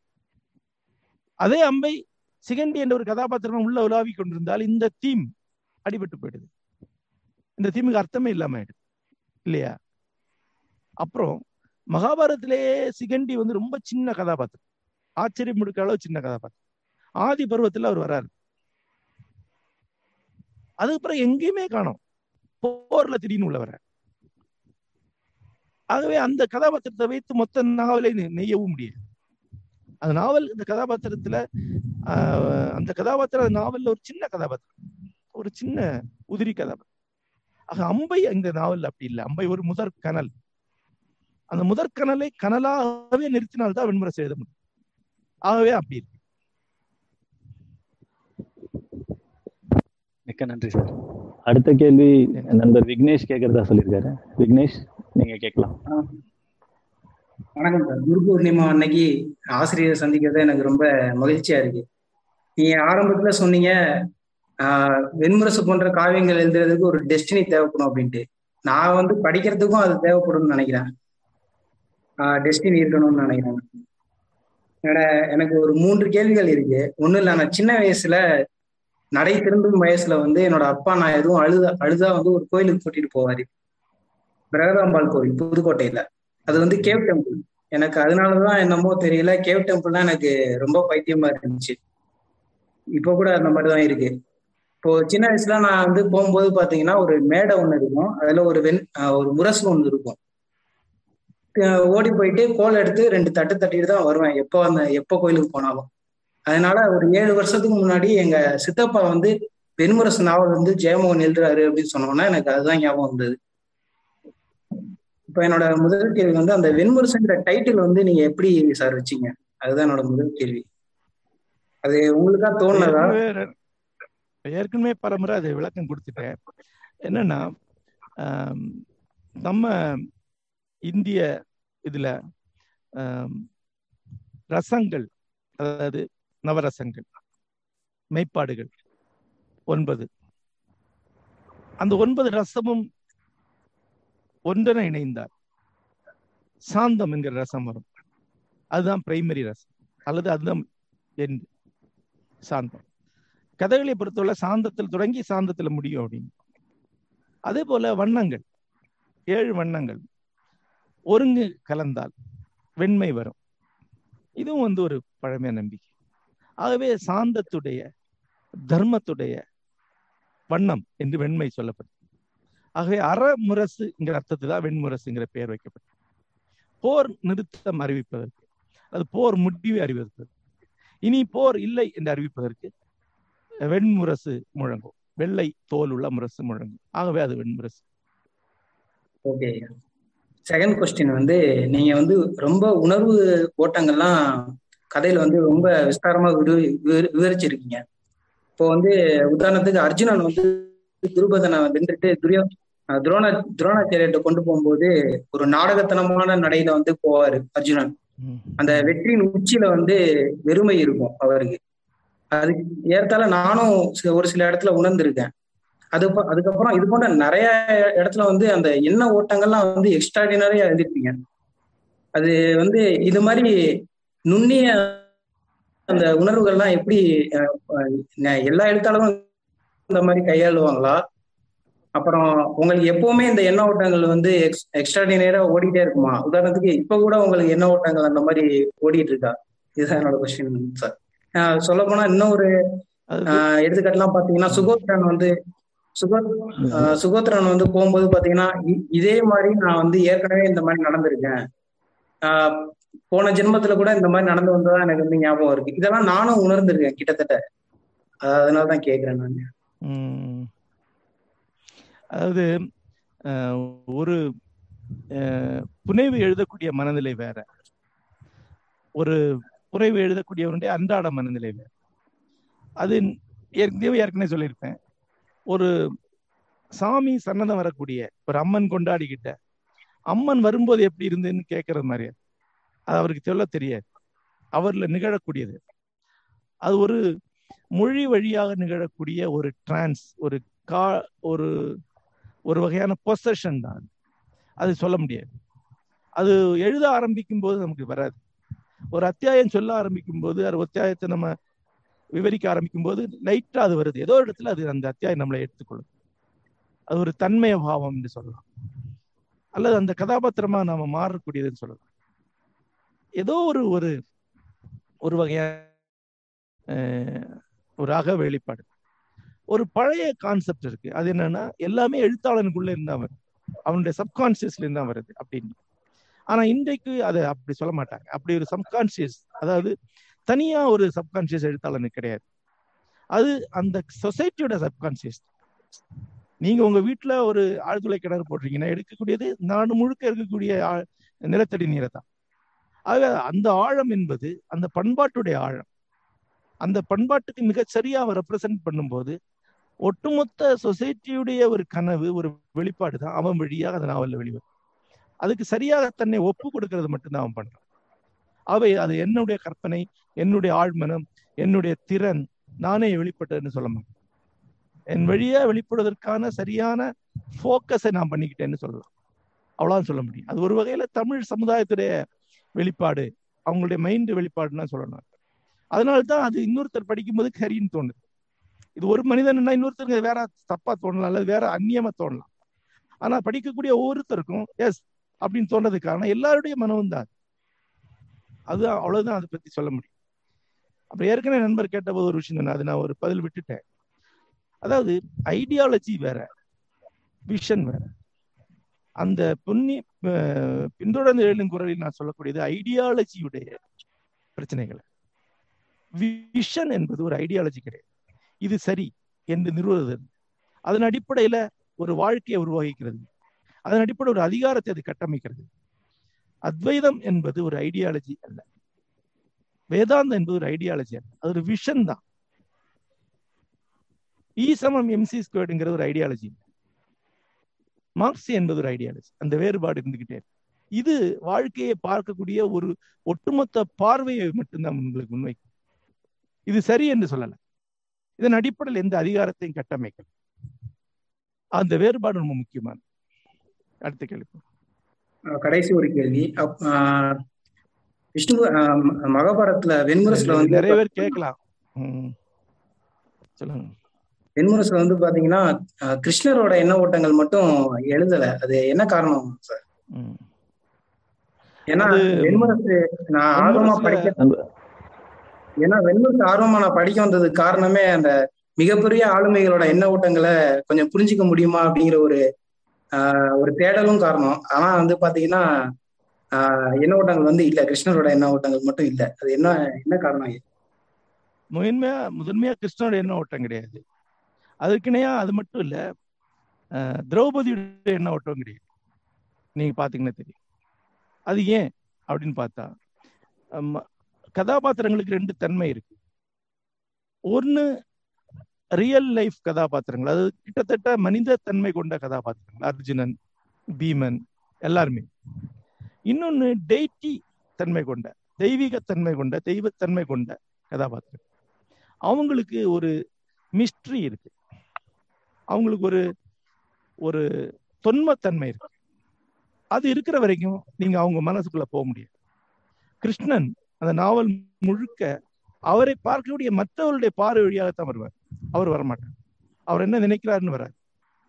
அதே மாதிரி திரௌபதி அப்படிதான் வர்றாங்க. அவங்க 2 பேருக்கும் தான் வெண்முரசுல அந்த டெய்டி கேரக்டர், ஒரு தெய்வத்தன்மை. அவங்க ஒரு கதாபாத்திரங்கள் அல்ல, ஒரு வகையான தெய்வ உருவகங்களா தான் வராங்க. கிருஷ்ணனை பத்தி சொல்லும் போது நடராஜ ஒரு கட்டுரை சொல்றாரு, the greatest enigma of India அப்படிங்கிறார். இன்னொரு இடத்துல சொல்றாரு, the greatest enigma of world philosophy அப்படிங்கிறார். கிருஷ்ணன் ஒரு மாபெரும் மர்மம், பிரம்மாண்டமான மர்மம். நீங்க அவரை தெரியா வகுத்தரைக்க முடியாது. நீங்க குறியீட்டு ரீதியா அவரை அனலைஸ் பண்ண போனா பல கதாபாத்திரங்கள் அவர் மேல ஓவர்லாப் ஆயிருக்கு. ஒன்று பிற்காலத்துல கிபி 8ஆம் நூற்றாண்டு 10ஆம் நூற்றாண்டுல கிறிஸ்டியானிட்டியில இருந்து வரக்கூடிய சாலமோனுடைய கேரக்டர் அவர் மேல ஓவர்லாப் ஆயிருக்கு. அதுக்கு முன்னாடி பாகவத மொழியாக அவருடைய ஒரு விளையாட்டு பையனுடைய சித்திரம் வந்திருக்கு. அதுக்கு முன்னாடி ஒரு ஞானி, ஒரு போர் வீரன், ஒரு அரசன், ஒரு யாதவ வீரன், இவ்வளவு சித்திரங்களோட மிக சிக்கலான ஒரு ஆளுமையா அவருக்கு. அது அந்த மர்மம் என்பது உருவாக்கப்பட்ட மர்மம் அல்ல, உருவாகி வந்த மர்மம். அந்த விஷயம் வந்து ரொம்ப சிக்கலா புரிந்து கொள்ள வேண்டிய ஒரு வரலாற்று ஆசிரியர்கள் கிருஷ்ணன் அப்படி பட்ட நூல் நூலா பிரிச்சு இன்னென்ன தொன்மங்களுடைய தொடர்ச்சி கிருஷ்ணன் இருக்குன்னு சொல்லுவாங்க. ஆனா அப்படி இல்லை. கிருஷ்ணனை உணர்ந்தவர்கள் தங்களுக்கு கிடைத்த எல்லா தொன்மங்களையும் கொண்டு கிருஷ்ண விளக்க முயற்சி பண்றாங்க. ஆகவே கிருஷ்ண விளக்கம் காம்ப்ளிகேட் ஆகிட்டே போறாங்க. ஆனா அவங்க உணர்ந்த ஒரு கிருஷ்ணன் இருக்கு, அது ஒரு எனிக்மா, ஒரு மர்மம். அது ஒரு பிரபஞ்ச சக்தி, எலிமெண்டல் பவர் என்று கதை சொல்லக்கூடிய ஒரு சக்தி. அதை உணர்ந்தேன். இப்ப நான் உணர்ந்தேன். அதுக்கு நான் வந்து இந்த விளக்கத்தை கொடுக்குறேன். நிம்பார்கர் ஒரு சித்திரத்தை உருவாக்குறார், பாகவதம் எழுதின ஒரு சித்திரத்தை உருவாக்குறார், கிருஷ்ணகாதை எழுதின ஒரு இன்னொரு சித்திரத்தை உருவாக்குறார். இப்படி உருவாக்கிட்டே போறாங்க. அந்த மர்மம் ஒரு யோக மர்மம். அது இன்டலெக்சுவலா அனலைஸ் பண்ணக்கூடாது. இன்டலெக்சுவலா அதுக்கு ஒரு அர்த்தம் கொடுத்தீங்கன்னா அதை நீங்க நிறுத்திடுறீங்க. உள்ளுணர்வால் யோக நிலையில் மட்டுமே உணரக்கூடிய ஒரு மர்மம். அந்த மர்மத்தை அப்படியே நிலைநிறுத்தக்கூடியதுதான் எந்த இலக்கிய ஆசிரியன் செய்யக்கூடிய. அந்த மர்மத்தை நோக்கி போகக்கூடிய எல்லா வழிகளும் வெண்மரசிலே அந்த மர்மத்துக்கான கடைசி விளக்கம் அல்லது அந்த மர்மத்தை பற்றின ஒரு அனலைஸ், ஒரு ஆய்வு வெண்மரசில கிடையாது. அது ஒரு அத்துமீறல், அது செய்யப்படலை. அப்புறம் நண்பர்களுக்கு ஒரு எளிய விண்ணப்பம், இப்போ ஜூம்ல 100 பேர் இருக்கும், யூடியூப்ல 200 பேர் இருக்காங்க. அனைவரும் கேள்விகளை கமெண்ட்ஸ் வழியாக கேட்டுக்கொண்டிருக்கிறார்கள். ஆகவே அனைவரும் ஒரு கேள்வியோடு அடுத்த வாசகருக்கான நேரத்தையும் தருமாறு கேட்டுக்கொள்கிறோம். இப்போது அடுத்து நம் நண்பர் சிட்னி கார்த்தி அவர்கள் தன்னுடைய கேள்வியை கேட்கிறார். ஜெய் வணக்கம். ஜெய் வணக்கம் கார்த்திக், எப்படி இருக்கீங்க? நல்லா இருக்கேன் ஜெய். ஜெய்வர், ஒரு கேள்வி. நீங்க காணும் என்ன ஜெய்? ஒரு காஃபி கப் இருக்கு முன்னாடி, அதை காணும். அதாங்க இல்ல, நைட் 12:30 இப்போ. ஓ சரி சரி சரி, சொல்லுங்க. இப்ப நீங்க சொல்லும் போது வெண்முரசுல வந்து ஒரு சமன்வயம் வந்திருக்கு, மைத்ரி அமைந்து அப்படின்னு சொன்னீங்க. அது போக நீங்க வந்து வெண்முரசு எழுதுவதே வந்து ஒரு விதமான யோகம் அப்படின்னு சொல்லியிருந்தீங்க. என்னோட கேள்வி, அதன் மூலம் அது எழுதுவதன் மூலமாக நீங்க வந்து சென்றடைந்த புள்ளி என்ன? அது ஒண்ணு. வெண்முரசுக்கு அப்புறமும் வந்து நீங்க சிறுகதைகள் வந்து சும்மா எழுதி தள்ளிட்டீங்க. அந்த சிறுகதைகள் வரக்கூடிய ஒரு ஃபிளேர், ஒரு நுட்பம், அடர்த்தி வந்து இன்னும் கூட வந்து பிரில்லியண்டா இருந்தது. ஸோ நீங்க வெண்முரசுக்கு அப்புறம் வந்த ஒரு புள்ளி என்ன? அதுக்கப்புறம் நீங்க எழுதிட்டு போறது, நீங்க அதேவே அந்த ஒரு கண்டடைதலையே வேற வேற மாதிரி எழுதி பாக்குறீங்களா, இல்ல வந்து இந்த 100 கதைகளுக்கு அப்புறம் வேற ஒரு ஜர்னி உங்களுக்கு இருக்குமா? அதெல்லாம் இப்போதைக்கு சொல்ல முடியாது. இப்போதைக்கு அதை சொல்ல, இப்போ வெண்முரசுக்கு பிறகுதான் இந்த 100 கதைகளை எழுதுவேன். அந்த 100 கதைகளும் வெண்முரசுல இருந்து கிடைத்த ஒரு ஒரு வெளிச்சத்தை வாழ்க்கையோட வெவ்வேறு தருணங்கள்ல வீசி பார்க்கக்கூடிய, வரலாற்றுல, அன்றாடத்துல, அறிவியல்ல, எல்லா இடத்தையும் வீசி பார்க்கக்கூடிய முயற்சிகள். அது சிறுகதை ஆனதுன்னா இந்த பிளாஷஸ் பிரில்லியண்டா இருக்கு. ஆனா வெண்முரசு படித்தவர்களுக்கு தெரியும், அந்த 100 சிறுகதை மாறி கிட்டத்தட்ட ஒரு 1000 சிறுகதை தருணங்கள் வந்து வெண்முரசுல இருக்கு. அதை விட பிரில்லியண்டான நிறைய தருணங்கள் இருக்கு. அது ஒட்டுமொத்தத்துல அது சரியா உருகி அமைந்திருக்கிறது. வெண்முரசுக்கு அப்புறம் இந்த சிறுகதை எழுதுறேன். அதுக்கப்புறம் இனிமே நான் என்ன எழுதுவேன்னு என்னால சொல்ல தெரியல. ஏதோ ஒரு காரணத்தினால இதை எழுதுறேன். சில சமயங்கள்ல ஒரு கண்டடைதலுக்காக எழுதலாம், வெறும் மன மகிழ்ச்சிக்காக கூட ஒரு கதையை எழுதலாம். கதாநாயகி மாதிரி ஒரு கதையோ அல்லது அந்த முகில் இந்த முகில் மாதிரியான ஒரு கதையோ, வெறுமே ஒரு ரொமான்டிக் மூடுக்காக, ஒரு தில்லுக்காக கூட நான் எழுதலாம். ஏன்னா என்னுடைய டூல் என்பது ஸ்டோரி என்பது. அப்ப வேற ஒரு இடத்துல ரொம்ப தீவிரமான ஒரு பயிற்சியை, ரொம்ப தீவிரமான ஒரு பயணத்தை நான் பண்ணிட்டு இருக்கும்போது அதுக்கு சமானமா மறு இட வைக்கிறதுக்காக ரொம்ப லைட்டர் வெயின்ல கூட நான் எழுதலாம். ஒரு துப்பறி நாவல எழுதக்கூடிய வாய்ப்பு கூட இருக்கு. ஆக்சுவலா உஷா பச்சன் மாதிரி துப்பறி கதையில இன்னொன்று எழுதலுங்கிற எண்ணம் கூட இருக்கு. இது வந்து எல்லாமே வந்து ஒரு ஆத்ம வெளிப்பாடுன்னு சொல்ல முடியாது. இது வந்து அதாவது எனக்கு நானே சீட்டாடிக்கிறதுக்காக கூட நான் கதைகளை எழுதுவேன். சரி சார், ஓகே, நன்றி நன்றி நன்றி கார்த்திக். அடுத்த சதீஷோட கேள்வி இருக்கு. அதுக்கு முன்னாடி இங்க நம்ம இணைப்புல வந்து 100 பேர் இருக்காங்க ஜூம்ல, யூடியூப்ல ஒரு 200 நண்பர்கள் வந்து பாத்துட்டு இருக்கீங்க. யூடியூப்ல கேள்வி கேட்க விரும்புறவங்களும் அங்க சேட்ல போடலாம், நாங்க அதை எடுத்து இங்க ஜெய்கிட்ட கேட்போம். சதீஷ் நீங்க கேட்கலாம். வணக்கம் சார், சதீஷ் கொரியால இருந்து. வணக்கம், சொல்லுங்க. என்னுடைய கேள்வி ஒண்ணு, ஜெய் சார் வந்து வெண்முரசின் மூலமா அடைந்த அந்த நிறைவு, அவங்க வந்து இது ஒரு யோக செயல்பாடு, இதன் மூலமா அவங்க அடைந்த நிறைவை வாசகர்கள், நீங்க நிறைய வாசகர்கள்ட்ட பேசியிருக்கீங்க, வாசகர்களும் வெண்முரசு ரீட் பண்ணது மூலமா அடைஞ்சிருக்காங்கன்னு நீங்க நம்புறீங்களா? நீங்க பேசி பார்த்த வரைக்கும் வாசகர்கள் எந்த அளவுக்கு உங்களவுக்கு ரீச் பண்ணியிருக்காங்களா? நீங்க படைப்பில் செயல்பட்டதை வாசகர்கள் ரீட் பண்ணி அடைஞ்சிருந்திருக்காங்களா அப்படின்றது ஒரு, அது வாசகர்கள் தான் சொல்லணும். ஆனா ரொம்ப அதிதீவிரமா, ரொம்ப முழுமையா அதுல இருந்து வாஸ்தவங்களை எனக்கு தெரியும், நிறைய பேர் தெரியும். அதுக்குள்ள முழுமையா சென்றவர்கள் பல பேர் இருக்காங்க. அவங்க என்ன அடைந்தாங்க, அவங்க சென்றடைந்த இடம் என்னன்னு அவங்க தான் மதிப்பிட்டு கொள்ள வேண்டும். அதை நாம சொல்ல முடியாது. ஆனா அப்படி அது சாத்தியம், அது இயலுங்க. அப்படி இருந்தா தானே அது ஒரு எப்பிக்கா நிலை கொள்ளும். அது வந்து ஆசிரியனுக்கு மட்டுமானதுன்னா அதை எழுத வேண்டிய, அதை பிரசுரிக்க வேண்டிய அவசியமே இல்லையே. அது கண்டிப்பா அது சாத்தியம் தான் நினைக்கிறேன்.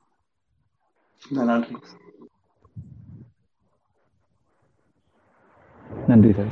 அடுத்தது யூடியூப்ல கிருஷ்ணன் சங்கரன் ஒரு கேள்வி என்ன கேட்டிருக்காருன்னா, வெண்முரசில் புழங்குகிற ஆயிரக்கணக்கான பெயர்கள். ஹலோ சொல்லுங்க. ஹலோ கேக்குதா நான் பேசுறது? ஓகே யூடியூப்ல வந்த ஒரு கேள்வி சார். அவர் கிருஷ்ணன் சங்கரன் என்ன கேட்டிருக்காருன்னா, வெண்மரத்தில் புழங்குகிற ஆயிரக்கணக்கான பெயர்கள் மிக ஆச்சரியமா இருக்கு. மனிதர்கள், குதிரைகள், புத்தகங்கள், இதில் கற்பனை எவ்வளவு, நிஜம் எவ்வளவுன்னு கேட்டிருக்காரு. நிஜம் ரொம்ப குறைவுதான். பெரும்பாலும் மகாபாரதம் வந்து ஒரு பெரும் பெயர் களஞ்சியம். அதனுடைய பெயர்களை முழுக்கவே அட்டவணைப்படுத்தி இருக்கிறாங்க.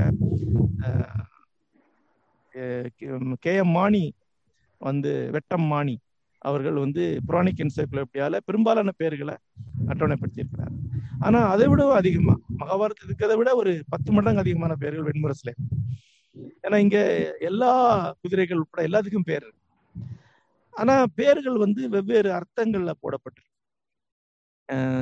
இப்போ உதாரணமா ஒரு குரங்குக்கு வந்து தூளிகன் அப்படின்னு பேர் இருக்கும்.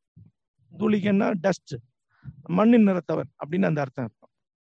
அப்படி பெரும்பாலான பெயர்கள் ஒரு விதமான உருவக அர்த்தத்திலேயோ அல்லது நேரடி அர்த்தத்திலேயோ தான் போடப்பட்டிருக்கும். பேர் அர்த்தம் இல்லாமல் ரேண்டமா போடப்பட்ட பெயர்கள் ரொம்ப குறைவா தான்.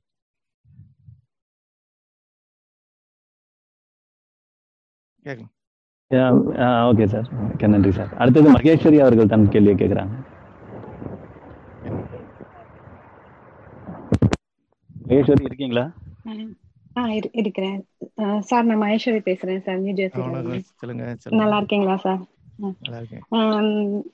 சார் எனக்கு என்னன்னா, நான் இங்க நாங்க வெண்முரசு ட்ரிபியூட் பண்ணோம் இல்லையா, அப்ப வந்து அஞ்சனாவோட ஃப்ரெண்ட்ஸ் எல்லாம் வந்து எப்படி இதை படிக்க கேட்டப்போ பழனி என்ன சொன்னாங்க, தமிழ் படிக்கணும் அப்பதான் அதை படிக்க முடியும் அப்படின்னு சொன்னாங்க. என்னோட ஃப்ரெண்ட்ஸ் வந்து யூரோப் டீம்ல இருக்கிறவங்க, நான் லிட்ரேச்சர் பத்தி அவங்கள்ட்ட பேசும்போது உங்களை பத்தி நிறைய பேசுவேன். அப்போ வந்து ராஜன் கிரியேட் பண்ண அந்த ட்ரிபியூட்டோட ட்ரெய்லர், இங்கிலீஷ் ட்ரெய்லர் அவங்களுக்கு அனுப்பி விட்டேன். அப்ப அவங்க வந்து இதை எப்படி நாங்க எப்படி படிக்கிறது அப்படி அவங்கள்ட்டையும் நான் வந்து நீங்க தமிழ் படிச்சாதான் படிக்க முடியும் அப்படின்னு சொல்றது கரெக்டா? ஹலோ கேக்குதாங்க சார்? சொல்லுங்க, சொல்றீங்க. இல்ல அவங்கள்ட்டையும் நான் வந்து நீங்க தமிழ் படிச்சுதான் இதை படிக்கணும் அப்படின்னு நான் அப்படிதான் சொல்லணுமா இல்ல அப்படி இல்ல? அதாவது இந்த காலகட்டம்ங்கிறது இப்படி இப்போ நீங்க கடந்த 100 வருஷங்களை பார்த்தா தெரியும். இன்னும் சொல்ல போனா 200 ஆண்டுகளுக்கு முன்னாடிதான் உலக இலக்கியம் நாம சொல்லக்கூடிய வார்த்தையே வந்திருக்கு.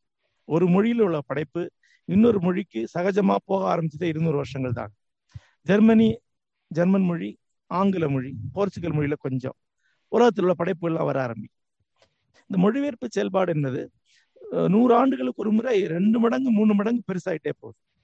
இன்றைக்கு கிட்டத்தட்ட ஆங்கிலம் என்பது எல்லா உலக மொழியில அனைத்து படைப்புல வந்து சேரக்கூடிய ஒரு பொது மொழி ஆயிடுச்சு. இன்னும் எதிர்காலத்துல வந்து இன்னும் அதிகமான மொழிபெயர்ப்பு வசதிகள் வரலாம், மொழிபெயர்ப்புக்கான ஆட்கள் வரலாம். இப்போ தமிழ்நாட்டுக்கு ஒரு சிறப்பான தன்மை என்ன இருக்குன்னா, நம்ம வந்து இன்றைக்கு குழந்தைகளை 6ஆம் கிளாஸ் 7ஆம் கிளாஸ் 8ஆம் கிளாஸுக்கு பிறகு அவர்களை வந்து தொழில் பயிற்சிக்கு மட்டும்தான் அளிக்கிறோம். தொழில் தவிர எதுவுமே அவங்களுக்கு சொல்லிக் கொடுக்குறது. ஆகவே தொழில்துறைகள்ல நிபுணர்களாக தமிழர்கள் உருவாகி வராங்க. ஆனா 100% பண்பாட்டு பயிற்சி அற்றவர்களாக இருக்கிறாங்க. அவங்களால வந்து மிக எளிமையான கமர்ஷியல் சினிமாக்களை தான் ரசிக்க முடியுது. அவங்களுக்கு மிக சர்வசாதாரணமான விஷயங்களால தான் அவங்களால புரிஞ்சு கொள்ளவோ முடியுது. இப்போ வெண்முரசு மாதிரியான ஒரு படைப்புடைய மிகப்பெரிய சவால் அல்லது குறைபாடு இன்னைக்கு என்ன வேண்டாம், தமிழ்நாட்டிலேயே கிட்டத்தட்ட 10 கோடி தமிழர்கள் உலகம் இருக்கலாம். ஆனால் வெண்முரசுக்கு 50,000 to 60,000 பேர் தான் வாசிக்க முடியும். அவங்களுக்கு ஏதாவது புரியும். அப்போ எவ்வளவு நியூக்ளியர் மைனாரிட்டி, நம்பவே முடியாத மைனாரிட்டி, இவ்வளோ பெரிய படைப்பு வந்திருக்கு. இது முடிந்த செய்தி தமிழகத்தில் எந்த அச்சு ஊடகத்திலையும் வர. ஒரே ஒரு விதிவிலக்கு, என்னோட நண்பர் வந்து குங்குமத்தில் ஒரு செய்தி வெளியிட்டார், ஒரு பேட்டி வெளியிட்டார். ஒரு பத்திரிகையிலே கூட செய்தி வரும், ஒரு நாள் இதழ் கூட, ஒரு வார இதழ் கூட இப்படி படைப்பு எழுதப்பட்ட செய்தியே வெளியிடும். ஒரு ஊடகத்துல கூட அது செய்தி வரல. இணையம் என்கிற ஊடகம் இல்லைன்னா தமிழ்நாட்டுக்கு அதை பற்றி தெரிஞ்சிருக்காரு. அப்ப இது வந்து 10 கோடி பேர்ல 50,000 பேர் படிக்கக்கூடிய ஒரு படைப்பா இருந்து கொண்டு இதை முதல்ல தமிழ்நாட்டுல படிக்க வைக்கிறதா பெரிய சேலஞ்சை வழியை உலகத்துக்கு கொண்டு வரதில்லை. தமிழ்நாட்டுல உடனே படிக்கக்கூடிய நிலைமையில இவ்வளவு பேர் தான் இருக்கிறாங்க. அப்போ ஒரு காலம் வரலாம், தமிழர்களுக்கு வந்து பண்பாடுன்னு ஒண்ணு இருக்கு, அந்த பண்பாட்டுக்கு ஒரு அடையாளம் இருக்கு, அந்த அடையாளம் நமக்கு பெருமை தரக்கூடியது. ஒரு கார் வாங்கி விடுறதை விட ஒரு பண்பாட்டு அடையாளத்தை பேணி கொள்வது இன்னும் கௌரவமானதுங்கிற தோன்றக்கூடிய காலம் வரலாம். உங்களுக்கே தெரியும், அமெரிக்கால இருக்கிறீங்க, ஒரு சராசரி அமெரிக்காவில் இருக்கக்கூடிய கம்ப்யூட்டர் இன்ஜினியருடைய, ஒரு டாக்டருடைய கலாச்சார தரம் என்ன? திண்டுக்கல் லியோனியுடைய காமெடி கேட்டு கேட்க சிரிக்கிற அளவுதான் இருக்காங்க. நான் அமெரிக்கால அடிப்படை அறிவு பண்பாட்டு தரம் கொண்ட அமெரிக்க தமிழர்களை வந்து விரல் விட்ட அளவுலதான் பார்த்திருக்கேன். அது என்னோட வாசகர்கள் தவிர வெளியே எல்லாமே ஒரு மாதிரி தாங்க முடியாத ஆட்கள தான் இருக்கிறாங்க. அவர்களை வந்து எப்படி அதை கொண்டு போக முடியும்? ஒருவேளை எதிர்காலத்துல ஒரு தமிழ்நாட்டுல ஒரு 10 லட்சம் பேர் அல்லது ஒரு 1 கோடி பேர் வெண்முரசு பத்தி தெரிஞ்சக்கூடியவர் இருந்தாங்க, அது ஒரு 10,000 to 20,000 பேர் சாதாரண படிக்கக்கூடியவர் இருந்தாங்கன்னா இயல்பாக வெளிநாட்டுல போகும். ஏன் வந்து வெளிநாட்டுல இருந்து ஒரு எப்பிக்கு அல்லது ஒரு பெரிய படைப்பு உலகம் முழுக்க போகுதுன்னா, முதல்ல அவங்க படிக்கிறாங்க, அவங்க அதை கொண்டு போறாங்க, அதை கொண்டு போனா அதுக்கு வணிக மதிப்பு இருக்கு. தமிழ்நாடு அது இல்லையே. தமிழ்நாட்டுல இப்ப தமிழ்நாட்டை வெண்முரசை பதிப்பித்தாலே 1000 பிரதிகள் அச்சிட்டா எவ்வளவு ஆகும் வருஷம் விற்கிறதுக்கு? அது நிலைமை. அதுதான் சிக்கலை ஒழிய உலகத்திற்கு கொண்டு போவதா இல்லை. அது ஒரு இரண்டாவது கட்டம். இப்ப உங்க தமிழ் நண்பர்கள்ட்ட வெண்முரசை பத்தி தெரியுமான்னு கேட்டு பாருங்க, எத்தனை பேருக்கு தெரிஞ்சிருக்கும்? 100 பேர்ட்ட கேட்டீங்கன்னா ஒருத்தர் கூட அந்த வெண்முரசுங்கிற பேரை சொல்ல மாட்டாங்க, ஒரு கேள்விப்பட்டிருக்க மாட்டாங்க. அதான் வித்தியாசம். அந்த ட்ரிபியூட் மூவிக்கு அப்புறமே நிறைய பேர் படிக்க வந்தவங்களே நிறைய பேர் படிக்க ஆரம்பிச்சிட்டாங்க சார். நல்ல விஷயம், நல்ல விஷயம். நன்றிங்க. ஓகே, அடுத்த கேள்வி திரு சாரதி அவர்கள் கேட்கிறார். அதற்கு முன்பு மகேஸ்வரி அவர்களுக்கு ஒரு தகவல். மேடம், இப்போ பல நண்பர்கள் வந்து ஆடியோவா வெண்முரசை போட்டு அது யூடியூப்ல இருக்கு. சப்போஸ் வாசிக்க முடியாதவங்க ஆடியோவாவுக்கு கேட்கலாம். நீங்க சும்மா இணையத்தில் தேடினாலே ஆடியோ ஃபைல் கிடைக்கும். ஒரு தகவலுக்காக. அடுத்த கேள்வி சாரதி அவர்கள் கேட்கிறார் சார். வணக்கம் சார், ரொம்ப நாள் வசந்திக்கிறேன்.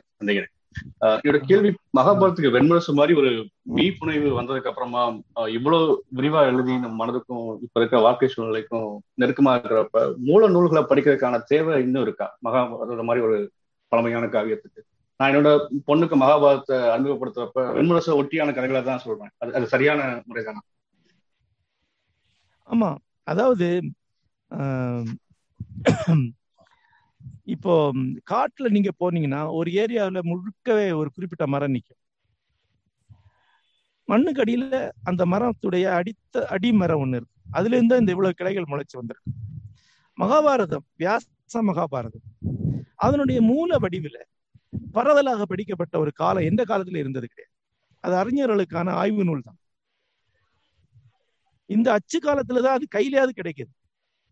யோசித்து பாருங்க, 200 வருஷத்துக்கு பிறகு மொத்த மகாபாரதத்துடைய பிரதியை வைத்திருக்கக்கூடிய வீடுகள் இந்தியாவில எத்தனை இருந்திருக்கும்? இந்தியா முழுக்க ஆய்வு பண்ணும்போது கூட 500க்கு குறைவான பிரதிகள் தான் மகாபாரதம் கிடைச்சிருக்கு, எழுத்து பிரதி, அதுவும் மூலம் சிதைவிட்ட பிரதி. ஆனா இந்தியாவில மகாபாரதம் படிக்கப்படாத, பேசப்படாத ஒரு நாள் கூட இருந்தது கிடையாது. ஆக மூல மகாபாரதம் என்பது சாதாரணமாக எல்லாரும் உட்கார்ந்து படிக்கக்கூடிய ஒரு நூல் அல்ல. அதை ஒட்டி எழுதப்படக்கூடிய காவியங்கள். நீங்க உங்களுக்கு கேள்விப்பட்ட பெரும்பாலான காவியங்கள் மகாபாரதத்தில் எடுத்தாளப்பட்டவை தான். சாகுந்தலம் கூட மகாபாரதத்தில் எடுத்தாளப்பட்டது, அவர் பாஞ்சாலி சபதம் வரைக்கும். அப்படி 100-150 காவியங்களை சொல்லுவாங்க. எல்லா மொழிகளிலும் அது மறு ஆக்கம் செய்யப்படும். தெலுங்குல வந்து குமார பாரதம் என்கிற பேர்ல இதோட ஒரு 2000 பக்கம் அளவுக்கு பெரிய மகாபாரத வெர்ஷன் ஒன்று, நமக்கு வில்லி பாரதம். இப்படி அந்த மூலத்திலிருந்து மறு ஆக்கம், விரிவாக்கம், தனி காவியங்களா உருவாக்கம். அதாவது இப்போ கிருஷ்ணன் வந்து இவரை கொலை பண்ற சிசுபாலவதம், அது ஒரு காவியம் எழுதப்படும். மிக சமீபத்துல, அதாவது ஒரு 100 ஆண்டுகளுக்குள்ள தெலுங்குல கிருஷ்ணார்ஜுன யுத்தம் என்று ஒரு காவியம் எழுதப்பட்டது. இவ்வாறு நிறைய விஷயங்கள் தொடர்ந்து எழுதி எழுதிதான் அது நிலநிறுத்தப்படும். அதனால மூலத்தை தான் படிக்கணும் என்கிறது, மூலம் அறிஞர்களுக்குரிய எல்லா காலத்திலும் அப்படி 1000, 2000, 3000 வருடங்களா அது மூல அறிஞர்களுக்குரியது. அதிலிருந்து கிளைத்தவை தான் மக்கள் பண்பாட்டில் நிற்கக்கூடிய நூல்களா இருக்கு. அதுல ஒன்றுதான் வெண்முரசு. நீங்க மூலத்துல வந்து ஒரு கதை நீங்க படிக்கிறீங்க, மூலத்துல என்னவா இருக்கு, எப்படி உருமாறி இருக்கு, என்ன சரியான சொற்றொடர் பயன்படுத்தப்பட்டிருக்கு அப்படின்னு உங்களுக்கு தெரியணும். நீங்க ஒரு ஆய்வாளர் இருந்தால் கண்டிப்பா வியாச மகாபாரத்தை படிக்கணும். கதை சுவாரஸ்யத்துக்காக இன்றைக்கு வியாச மகாபாரத்தை படிக்க முடியாது. பொதுவா வந்து ஒரு பாவலாவுக்காக வியாச மூலத்தை படித்து விட்டேன்னு சொல்லுவாங்க. நான் வந்து இதுவரைக்கும் மூலத்தை படித்த இன்னொரு ஆளை பார்த்ததே கிடையாது தமிழ்நாட்டில். அது படிக்க முடியாது, ஏன்னா அது ஒரு என்சைக்ளோபீடியா, பல பக்கங்கள் என்னென்னமோ போயிட்டே இருக்கும். அப்புறம் அதனுடைய மொழியே வந்து ஒரு பழமையானது. அப்புறம் போர்க்கள காட்சியெல்லாம் ஒரே மாதிரியா தான் இருக்கும். அம்புகள் மலை போல பொழிந்தன, மலை மேல் மழை துளி விழுந்தது போல அம்புகள் விழுந்தன, இவ்வளவுதான் திருப்பி இருக்கும். அவன் 5 அம்புகளால் அடித்தான், அவன் 7 அம்புகளா திருப்பி அடித்தான், இப்படிதான் இருக்கும். அது ஒரு பழமையான பாடலுடைய ஒரு பணம் இருக்கும். அவ்வப்போது அழகான தருணங்கள் இருக்கும். அப்புறம் கதை தருணங்களை விரித்து நாடகீயமா சொல்லக்கூடிய வழக்கம் பழைய காவியங்கள்ல கிடையாது. எல்லாமே கதை சுருக்கமாக சொல்லப்பட்டிருக்கு. உதாரணமா அம்பையுடைய கதை வந்து முதற்கல்ல எவ்வளவு பெருசுன்னு உங்களுக்கு தெரியும். ஆனா மகாபாரதத்துல எவ்வளவு சின்னதா பிரிண்ட்ல ஒரு 2 அல்லது 3 பக்கங்கள் அடிக்கிற அளவுக்கு தான் அம்பையோட கதையே இருக்கு. எல்லா கதையுமே 2 பக்கம் 1 பக்கத்துக்குள்ள அடங்குற அளவுல தான் இருக்கு. ஆக்சுவலா நீதி போதனைகள், அறவுரைகள் தான் பக்கமா இருக்கும். கதை ரொம்ப சுருக்கமா தான் இருக்கு. வியாச மகாபாரத்தை எடுத்து வைத்து அதனுடைய கதை மட்டுமே எடுத்து சுருக்கி வச்சா 1000 பக்கங்களுக்குள்ள மொத்த வியாச மகாபாரதம் அடங்கிடும். அவ்வளவுதான் கதை இருக்கு. மற்ற எல்லாமே உபதேசங்கள், பயண விவரங்கள், ரிஷிகளுடைய சந்திப்புகள், தீர்த்தங்களுடைய விவரணைகள், அவ்வளவுதான். அது வேற வகையான ஒரு நூல். நன்றி சார். நன்றி ஜெய். அடுத்து யூடியூப்ல அசோக்ன்றவர் ஒரு கேள்வி கேட்டிருக்காரு. வெண்முரசின் வரலாற்று பார்வை தங்களுக்கு முதலில் இருந்ததா இல்லை அது எழுதும் போது உருவானதா? அந்த வரலாற்று பார்வை வந்து நாவல் எழுதும்போது ரொம்ப தெளிவா துல்லியமா இருந்ததுன்னு சொல்ல முடியாது. அதாவது அந்த வரலாற்று பார்வை முன்னால் இருந்தது. அந்த வரலாற்று பார்வைக்கு தேவையான வரலாற்று விவரணைகள் பின்னாடி எழுதுதான் வந்து.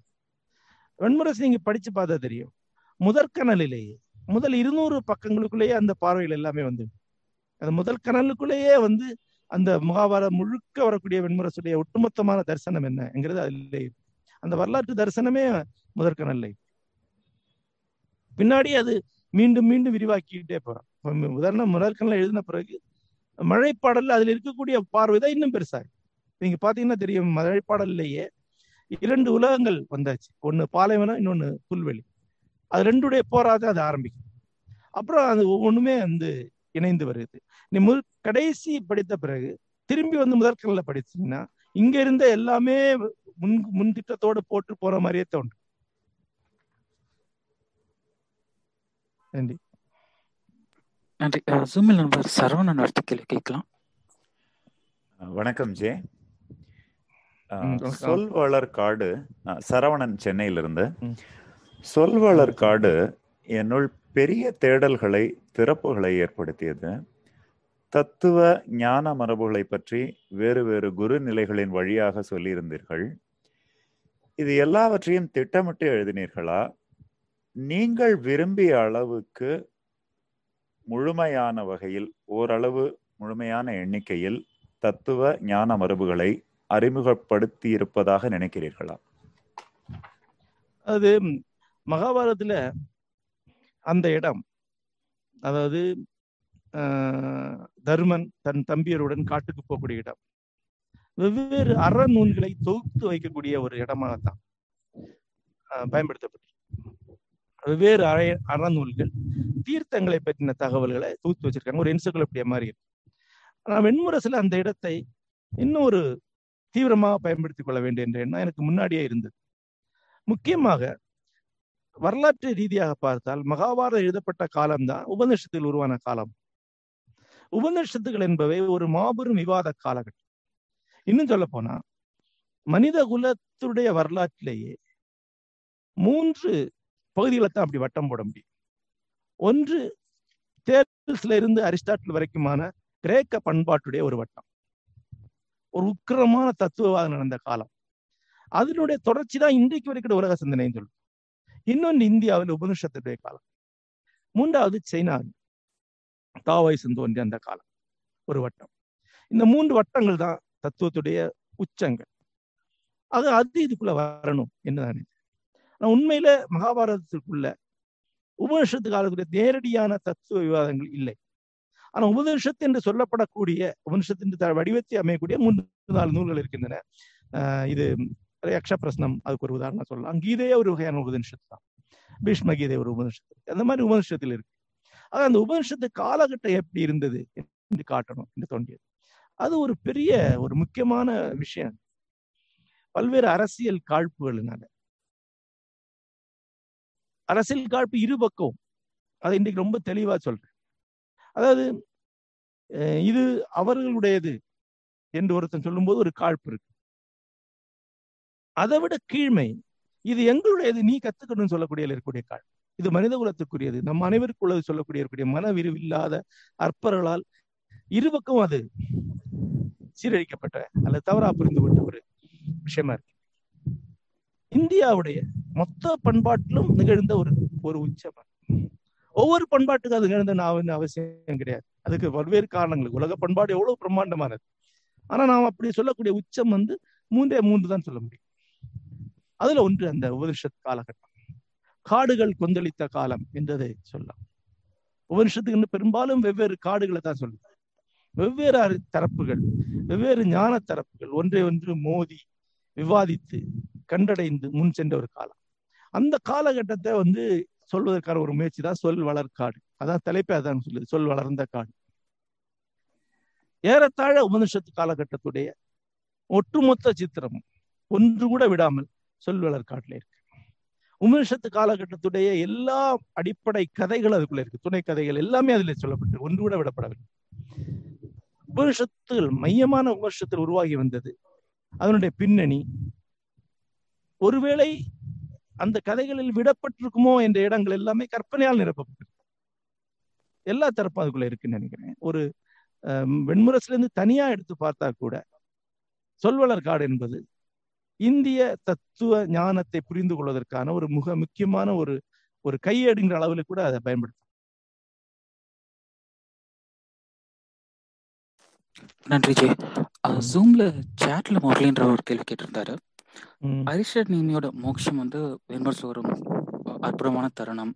அதை எழுதுறப்ப உங்களோட மனநிலை எப்படி இருந்தது, உங்களோட எண்ணங்கள் எப்படி இருந்ததுன்னு அறிஞ்சிக்க விரும்புறாரு.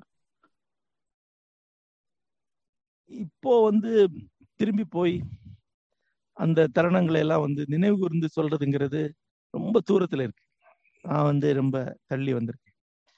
ஆனா அரிஸ்ட நேமிங்கிற வார்த்தை, அந்த நேமிங்கிற வார்த்தை ரொம்ப முக்கியமான எனக்கு. அது கிருஷ்ணனுக்கு ரொம்ப நெருக்கமான ஒரு வார்த்தை. அவர் யாதவ குலத்தை சேர்ந்தவர், துவாரகையில பிறந்தவர். ஆகவே மகாபாரதத்துக்குள்ள அவருக்கு ஒரு இடம் இருக்கு. வெண்முரசு முழுக்க விதவிதமான விண்ணேகல்கள் இருக்கு. அதுல அரிஷ்ட நேமியுடைய விண்ணேகல் என்பது ஒரு ஒரு அசாதாரணமான விண் புகுதல். அது இதெல்லாமே அந்தந்த தருணங்கள்ல அடையக்கூடிய ஒரு வகையான உச்சங்கள்னு சொல்லலாம். யோகா பயிற்சி அல்லது ஆத்மீக தியான பயிற்சி உள்ளவர்களுக்கு தெரியும், நீங்க எல்லா யோக அனுபவங்களுமே ஒரு உச்சத்தை கொண்டு போகக்கூடியது. அரிதாக ரொம்ப பெரிய ஒரு உச்சநிலை வரும். ஆனா அந்த ஒரு உச்சநிலை இன்னொரு உச்சநிலை ஒண்ணு மாதிரி இன்னொன்னு கிடையாது, ஒன்று திரும்பி நடக்கிறது கிடையாது. அப்படி நிகழ்ந்த ஒரு தருணம் என்று சொல்லலாம். நன்றி.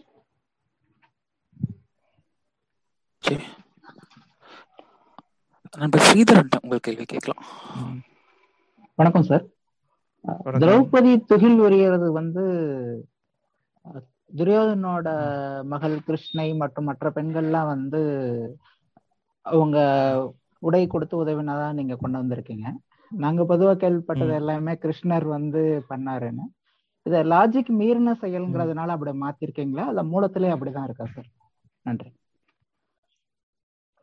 முதல்ல மகாபாரதத்துல மூலம் என்பது என்னங்கிறதே பெரிய சிக்கலான கேள்வி. மகாபாரதம் வந்து குறைந்தது ஒரு 2000 வருடங்களாக இந்தியா முழுக்க வெவ்வேறு வடிவங்கள் எழுதி சேமிக்கப்பட்டு நடிக்கப்பட்டு நடிப்புல இருந்து திருப்பி போயிருக்கு. திருப்பி மகாபாரதத்தை ரொம்ப கூர்ந்து படிக்கக்கூடியவங்க பல பகுதிகள் வந்து பின்னால் எழுத சேர்க்கப்பட்டதுன்னு தெரியும். இதுல ஒரு விவாத தன்மை இருக்கு. என்னன்னா இந்தியாவுடைய மத மரபுகள் சிலதுல, குறிப்பாக வந்து மாத்வ வைணவம், புஷ்டிமார்க்க வைணவம் போன்ற சில வைணவ பறவைகளுக்கு மகாபாரதம் அவங்களுடைய மூல நூல்களில் ஒன்று. ஆகவே அதுல ஒரு வார்த்தை கூட கூட்டக்கூடாது, குறைக்க கூடாது, அப்படியே தான் அது இருக்குது அப்படின்னு நம்புவாங்க. அந்த நம்பிக்கை அவங்க விவாதிக்க மாட்டாங்க. ஆனா மகாபாரத் படிக்கிறவங்களுக்கு தெரியும் அது ஒரு பொலிட்டிக்கல் டெக்ஸ்ட், ஒரு அரசியல் டெக்ஸ்ட் ஆகவும், அதுக்கு மேல வந்து ஒரு ஒரு இமோஷனலான டிராமேட்டிக் டெக்ஸ்ட் ஆகும், அதில் உச்சத்துல அது ஒரு ஸ்பிரிச்சுவல் டெக்ஸ்டாகவும் இருக்கு. ஆனா அந்த பேசிக் பொலிட்டிக்கல் தன்மை வந்து ரொம்ப தெளிவா திட்டமிட்டு தான் அதுல இருக்கும். அதுக்கு ஒரு லாஜிக் தன்மை இருக்கு. ஆனா இந்த பொலிட்டிக்கல் டெக்ஸ்ட் பிரபலமா மக்களிடம் செல்லும் போது மக்களுக்காக, மக்கள் புரிதலுக்காக நிறைய மாறுதல்களை செய்யறாங்க. படிக்கிறப்ப அது தெளிவா தெரியும். ஒரு உதாரணம் சொல்றேன், நீங்க இந்த உதாரணம் கேட்டதுனால சொல்றேன். திருதராஷ்டிரன் காந்தாரியை ஒரு தொந்தரத்தில் வென்று மனம் புரிகிறார். திருதராஷ்டிரனுடைய வெற்றியை கௌரவிக்கும் பொருட்டு காந்தாரியை கல்யாணம் பண்ணி கொடுக்கும்போது காந்தாரியுடைய 10 சகோதரிகளையும் கல்யாணம் பண்ணி கொடுக்கும். 10 சகோதரிகள பேரு மகாபாரதத்துல இருக்கு. அந்த 10 பேருக்கு 100 பிள்ளைங்க பிறகு, அதான் மகாபாரதம் சொல்லுது ஒரு சாப்டர். அதற்கு அடுத்த சாப்டர்ல தனியா ஒரு சாப்டர் இருக்கு. அதுல எப்படின்னா ஒரு பிள்ளை தான் பிறகுது, சதை பிண்டமா பிறகுது. வியாசர் வந்து 100 வெட்டி 100 ஜாடிகள்ல போட்டு 100 பொறிச்சு 100 வந்தாங்க. இந்த கதையை வேற, அந்த கதை வேற. படிக்கும்போது தெரியுது அது அதுதான் தெளிவான அரசியல் வரலாறு. இது யாருக்கா சொல்லப்பட்டிருக்கு? நான் ஒரு திருளுக்கா ஒரு குழந்தை கதையை சொல்லி அதுல சேர்த்துருக்கேன். இந்தியா முழுக்க பார்த்தா எந்த கதை பிரபலம் இருக்குன்னு பார்த்தா 2வது கதை தான் பிரபலம். 10 மகளை கல்யாணம் பண்ண. ஏன் கல்யாணம் பண்ணாங்கன்னா ஒரு அரசனுக்கு 10 பொண்ணு இருந்துன்னா 10 பேரு கல்யாணம் பண்ணி கொடுத்தா அவங்களுக்குள்ள சண்டை வருமே. 10 ஒரு அரசனுக்கு கொடுத்தாதான் அந்த ராஜ்யம் ஒன்னா இருக்கும். அது ஒரு டிப்ளமேட்டிக் ஆக்டிவிட்டி. அந்த காலத்துல அது பண்ணியிருக்காங்க. பிற்காலத்துல கூட அந்த வழக்கம் இருந்திருக்கு. தங்கச்சியில எல்லாம் சேர்த்து தான் கல்யாணம் பண்ணுவாங்க. ஏன்னா சகலைன்னு ஒருத்தர் வரக்கூடாது. சகலையினுடைய தொந்தரவுகள் அரசியல்ல பயங்கரமானது. ஆகவே வந்து இதுதான் நமக்கு தெரியும். ஆனா இவங்க என்ன பண்றாங்க, இந்த 2வது கதையை சொல்லுவாங்க. பௌராணிகளா தான் சொல்லுவாங்க, எல்லாருக்கும் அதான் பிடிக்கும். இவ்வாறு நிறைய கதைகள் மாற்றப்படும். அதாவது இமேச்சல பிரதேசம் தான் இன்னைக்குள்ள பாஞ்சாலம். இமாச்சல பிரதேசம் தான் பாஞ்சாலம். இமாச்சல பிரதேசத்துல இன்றைக்கு வரைக்கும் கூட ஒரு பெண் பல ஆண்களை கல்யாணம் பண்ணிக்கிற வழக்கம் இருக்கு. ஒரு பெண் 5 பெண்களை ஆண்களை கல்யாணம் பண்ணிக்கிற வழக்கம் இருக்கு. நானே கூட என்னோட தளத்துல 5 கணவர்ல நிக்கக்கூடிய இன்றைக்கு இருக்கக்கூடிய ஒரு இளம்பனுடைய படத்தை போட்டிருக்கேன். அந்த கட்டுரையை பப்ளிஷ் பண்ணியிருக்கேன். இமாச்சல பிரதேசல நானே பார்த்திருக்கேன். 3 கணவர்கள் கொண்ட பெண்ணை எல்லாம் பார்த்திருக்கேன். ஆகவே பாஞ்சாலி 5 பேரை கல்யாணம் பண்ணிக்கிறது இயல்பான ஒரு நடவடிக்கை. அதற்கு அப்பால் அதுல ஒரு அரசியல் சூஷ்மம் என்ன இருக்குன்னா, அவ பேரரசி ஆகுறதுக்காகத்தான் இருக்கா. பாஞ்சாலம் ரொம்ப தொன்மையான நாடு, அஸ்தினபுரி சின்ன நாடு. அப்புறம் இவங்க யாதவர்கள், யாதவ ரத்தம் கொண்டவர்கள், அவங்க தூய சத்திரியர். அப்ப அந்த பொண்ணை இவங்களுக்கு கொடுக்கணும்னா அவ பேரரசி ஆகணும். ஆனா வில்ல வளர்ச்சி ஜெயிக்கிறதுக்கு யுதிஷ்டரால் முடியாது. அர்ஜுனன் கல்யாணம் பண்ணிக்கிறான். அர்ஜுனன் கல்யாணம் பண்ணிக்கிட்ட பிறகு அவன் அர்ஜுனோட மனைவியா இருந்தா அவன் எப்படி குவீன் ஆக முடியும்? யுதிஷ்டன மனைவி தானே குவீன் ஆக முடியும். அப்ப அந்த குவீனுக்கு 2வது இடத்துல 3வது இடத்துல இவ இருக்க முடியுமா? அப்ப வரிசைப்படி வந்தா யுதிஷ்டன மனைவி பேரரசி பட்டாத்தரசி, அதுக்கப்புறம் பீமனுடைய மனைவி, அதுக்கப்புறம் அர்ஜுனனுடைய மனைவி. அப்ப 3வது இடத்துல இருக்கிறதுக்கு அவன் பொண்ணை கொடுப்பானா? இப்ப டிப்ளமேட்டிக்கா அது ஒன்னே ஒண்ணுதான் பண்ண முடியும். அது அர்ஜுனன் வந்து பொண்ணை கைப்பற்றுவான். 5 பேரும் கல்யாணம் பண்ணிக்கலாம். அப்ப அரசியா ஆகலாம் இல்லையா? அவளுக்கு போட்டியே இருக்காது. அதன் பொருட்டு அந்த அரசியல் கல்யாணம் நடந்திருக்கும். ஆனா நீங்க அதை வந்து சாதாரண ஒரு புராண உறவை சொல்ல முடியாது. அப்ப என்ன சொல்லுவாங்க, ஒரு பரிசு கிடைச்சிருக்கு, அப்படின்னு சொல்றாங்க. சரி 5 ஷேர் பண்ணி எடுத்துக்கங்க அப்படின்னு குந்தி சொல்லிட்டா 5 பேரும் சேர்ந்து கல்யாணம் பண்ணிக்கிட்டேன், அம்மா சொல்ல தட்டக்கூடாது அப்படின்னு அவனே எடுத்துக்காங்க. இப்படி எல்லா கதையுமே மாற்றப்பட்டிருக்கு, எல்லா கதையுமே ஒரு குழந்தைத்தனம் சேர்க்கப்பட்டிருக்கு, ஒரு பாமர புரியும்படியா மாற்றப்பட்டிருக்கு. இந்த மாற்றங்கள், இந்த பாமரத்தனமான மாற்றங்கள் தவறானு கேட்டா கிடையாது. அதனால்தான் இது டிராமட்டிக்கா தெருக்கூத்துல இருந்து எல்லா லோ லெவல் ஆர்ட்லையுமே நிலை நின்று இத்தனை வருஷம் அடித்தளத்திலிருந்து மேல் தட்டு வரைக்கும் எல்லா கலைகள்லையும் இந்த நான் எப்பிக் நிக்கிறதுக்கான என்னுடைய இந்த வேரியேஷன் தான். அதுல ஒரு வேரியேஷன் தான் இந்த துகில் உரிதல் என்கிறது. மகாபாரதப்படி இந்திரபிரஸ்தம் என்பது அரசி திரௌபதி தான் மெயினான குவீன். அரசன் துணை அரசனா தான் இருக்கிறான், அவருடைய ஆட்சியாளர் யுதிஷ்டன். பழைய காலத்துல ஒரு நாட்டை வெல்லும் போது அந்த நாட்டுடைய அதிபரை கூட்டு அவமானப்படுத்தி திருப்பி அவன் மேலேட முடியாம பண்ணக்கூடிய ஒரு வழக்கம் இருக்கு. அதன் பொருட்டுதான் யுதிஷ்டன் தோற்கடிக்கும் போது திரௌபதிய அடமானம் கேட்கிறான், திரௌபதிய சபையில அவமானப்படுத்த. அது என்ன காரணம்னா, யூ ஆர் நத்திங் அப்படின்னு உன்னுடைய குடிகள் மத்தியில உன்னை இழிவுபடுத்துறது. அது ஒரு டிப்ளமேட்டிக் ஆக்டிவிட்டி தான், அவனுடைய வெஞ்சன்ஸ்ங்கிறதுக்கு அப்பால் அது டிப்ளமேட்டிக் ஆக்டிவிட்டி. நம்ம பார்க்குறோம் சங்க இலக்கியத்துல எதிரியை கொன்று பல்ல கொண்டு வந்து கோட்டையில பதிச்சு வைக்கிறான், மண்டையோட்டை கொண்டு வந்து கப்பா பயன்படுத்துற வழக்கங்கள் சில இடங்கள்ல இருக்கு. சங்க இலக்கியத்திலே எதிரி மன்னனை அவமானப்படுத்தக்கூடிய பல சந்தர்ப்பங்கள் வருது, அதுல ஒன்றுதான் அது அந்த காலகட்டத்துடைய வழக்கம். ஆனா அது நாடகத்தன்மை வரும்போது அப்ப கிருஷ்ணன் எங்க போனார் அப்படி காட்டணும் இல்லையா? மண்முரசுக்கு ஒரு லாஜிக் தன்மை இருக்கு, நான் சொன்னேன் அடிப்படை லாஜிக் தன்மை இருக்கு. உங்க குழந்தைகள்கிட்ட இந்த கிருஷ்ணன் புடவை கொடுத்தாருன்னு கதையை சொல்லுங்க, இம்மீடியா அந்த குழந்தை என்ன கேட்கும்? படிச்ச குழந்தை என்ன, அதுக்கே புடவை கொடுக்கணும், துச்சாதனுடைய கையை முடமாக்கினா போதாதா, அவனால கையை அசைக்க முடியாதுன்னா போதும் இல்லை, புடவை தான் கொடுக்கணுமா? துச்சாதன் 2 கையை விளங்காம போச்சுங்க, கதை முடிஞ்சிருச்சே. அப்ப இதுதான், அப்போ இந்த கதையை லாஜிக்கலா மாற்றப்பட்டிருக்கு. மொத்த மகாபாரதத்துல இருக்கக்கூடிய லாஜிக் அம்சம் தான் வெண்முரசுல இருக்கு. அதுதான் அதனுடைய ரியல். இது இந்த நாடகத்தன்மை எல்லாமே பெரும்பாலும் பெர்ஃபார்மிங் ஆர்ட்ஸுக்காக மேடைகளிலே வெவ்வேறு காலகட்டங்களை செய்யப்பட்டு பிறகு மகாபாரதத்துக்குள்ள சேர்க்கப்பட்டதா இருக்கலாங்கிறதா என்னுடைய எண்ணம். நன்றி ஜி. நன்றி சார். வணக்கம் சார். பழனி ஜெர்சில சொல்லுங்க. சொல்லுங்க. Thanks sir. குரு பூர்ணிமா அன்னைக்கு உங்களை பார்த்ததுல உங்க பாதம் தொட்டு வணக்கம் சார். எங்களுக்கு எல்லாம் ஆசீர்வாதம் வழங்குறது ரொம்ப சந்தோஷம்.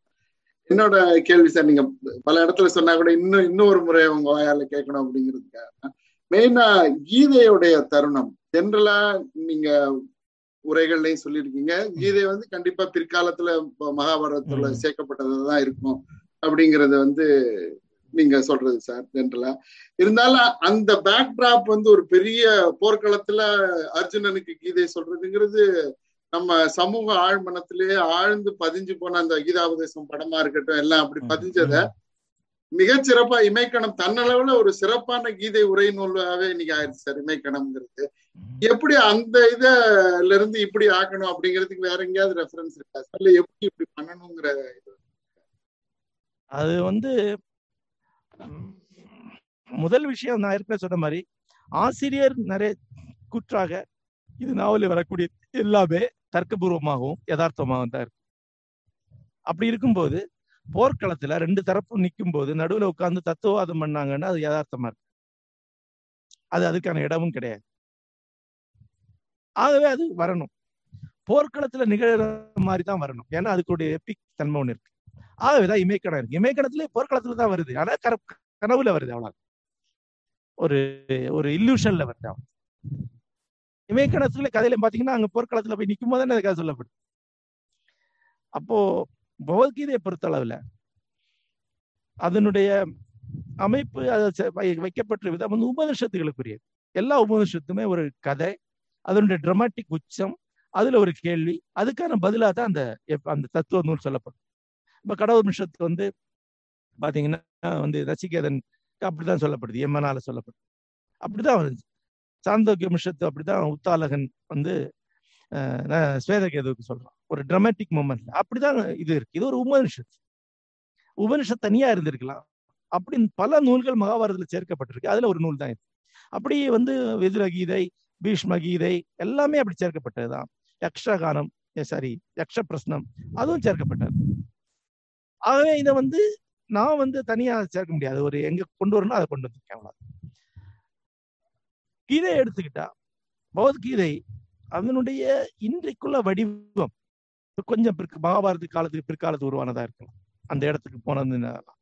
ஆனா அதனுடைய மையம் சொல்லக்கூடிய அதாவது அர்ஜுன விஷாத யோகம், சாங்கிய யோகம் தாண்டி, சாங்கிய யோகத்துடைய 2ஆம் பகுதியை தாண்டி உள்ள பகுதிகள்லாம் மகாபாரதத்துக்கும் காலத்தால் முந்தியதையா இருக்கலாம். ஒரு தனி வேதாந்த நூலாகவே அது நின்று இருக்கலாம். அது கிருஷ்ணன் இயற்றிய நூலாகவே இருக்க வாய்ப்பது. கிருஷ்ணன் ஆளுமை இருக்கும்போது, அவர் அவ்வளவு பெரிய வரலாற்று ஆளுமையா இருக்கும்போது, வேறு ஒருத்தர் எழுதின நூலை அவர் மேல ஆட்ரிபியூட் பண்ண முடியாது. அந்த வழக்கம் இந்திய மரபுல இல்லை. ஆகவே அது கிருஷ்ணனால் இயற்றப்பட்டு சாந்தீபினி மரபுடைய வேதாந்த நூலாக புழக்கத்தில் இருந்த நூலாகத்தான் இருக்கும். அப்புறம் கீதையுடைய மைய செய்தி, கீதையுடைய விஷன் ஒத்த மகாபாரத்திலே வேற வேற தருணங்களை வந்துகிட்டே தான் இருக்கு. கீதை மகாபாரத்தில இருந்து சம்பந்தம் இல்லாம கொண்டு சேர்க்கப்பட்டது. மகாபாரதம் கீதையுடைய ஒரு எக்ஸ்டென்ஷனா இருக்கு. பிற்காலத்துல இதை எடுத்து அதுக்குள்ள சேர்த்திருக்காங்க. அவ்வளவு. சரி சார், ரொம்ப நன்றி சார். நன்றி ஜெய். அடுத்து யூடியூப்ல நண்பர் தங்கராஜ் ஒரு கேள்வி கேட்டிருக்காரு. மகாபாரதம் குறித்த குறிப்புகள் வேற்று தொல் நாகரிகங்களின் இலக்கியங்களில் ஏதும் உண்டா?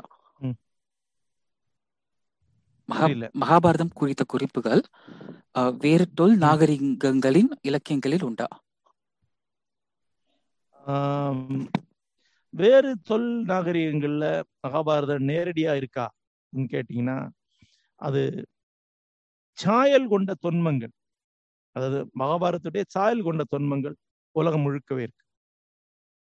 உதாரணமாக, கிருஷ்ணனை போல புல்லாங்குழல் ஊதக்கூடிய மேய்ப்பனாகிய ஒரு தெய்வம் கிரேக்க மரபுல இருக்கு, வெண்முரசுக்குள்ள அந்த இருக்கு. இது இங்கிருந்து அங்கு சென்றதா, அங்கிருந்து இங்கு சென்றதாங்கிறது விவாதத்துக்கு அப்பாற்பட்டது. ஆனா நெருக்கமான தொடர்புகள் இருக்கு. பிற்காலத்துல பாத்தீங்கன்னா இயேசு கிறிஸ்துவுடைய ஆளுமை என்பதே கிருஷ்ணனை சார்ந்துதான் உருவாக்கப்பட்டிருக்கு. இடைக்குடியில பிறக்கிறது, அந்த எரோது மன்னனால் வேட்டையாடப்பட்டது, இது எல்லாமே இந்த தொன்மத்துடைய சாயல் உள்ளது. ஆகவே வாய்மொழி கதையாக மகாபாரதம் வேறு பண்பாடுகளுக்குள் சென்றிருக்க வாய்ப்பு இருக்கு. இந்தியாவுக்குள்ள எடுத்து பார்த்தா சமணம், பௌத்த ரெண்டுலேயும் மகாபாரத்துடைய நேரடி இன்ஃப்ளூயன்ஸ் உண்டு. புத்த ஜாத கதைகள்ல மகாபாரதம் நேரடியாகவே வருது, சமண கதைகள்ல மகாபாரதம் நேரடியாக வருது. மகாபாரதத்துடைய சமண வெர்ஷன், புத்திஸ்ட் வெர்ஷனே இருக்கு. கீழே நாட்டு பண்பாடுகள்ல கம்போடியா, அங்கோர்வாட் கோயில்ல மிகப்பெரிய மகாபாரத சித்தரிப்புகள் இருக்கு. இந்தோனேஷியா, இந்த பரம்பரான் கோயில், பாலி தீவுகள் எல்லாமே மகாபாரத்துடைய தொடர்ச்சி இருக்கு. உலகம் முழுக்கவே கிபி 5ஆம் நூற்றாண்டுல இருந்து தொடர்ச்சியா மகாபாரத்துடைய செல்வாக்கு இருக்கு. எல்லா தொல் பண்பாடுகளையும் மகாபாரத்துடைய செல்வாக்கு இருக்குன்னு சொல்லலாம். நன்றி. நன்றி. நண்பர் சுரேஷ் பாபு சோமல். யாரு? சுரேஷ் பாபு.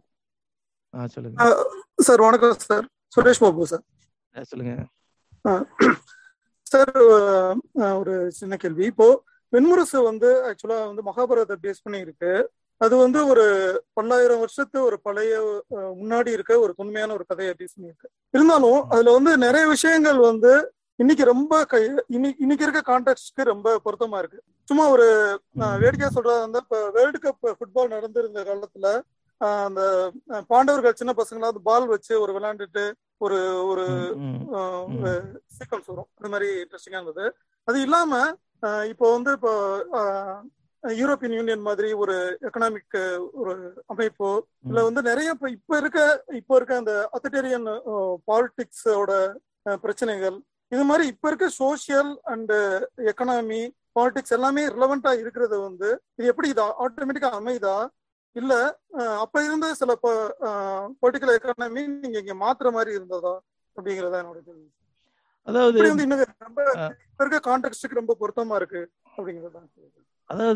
மகாபாரதம் மட்டும் இல்ல, எபிக்ஸ் எல்லாமே அடிப்படை விஷயங்களை பேசும்.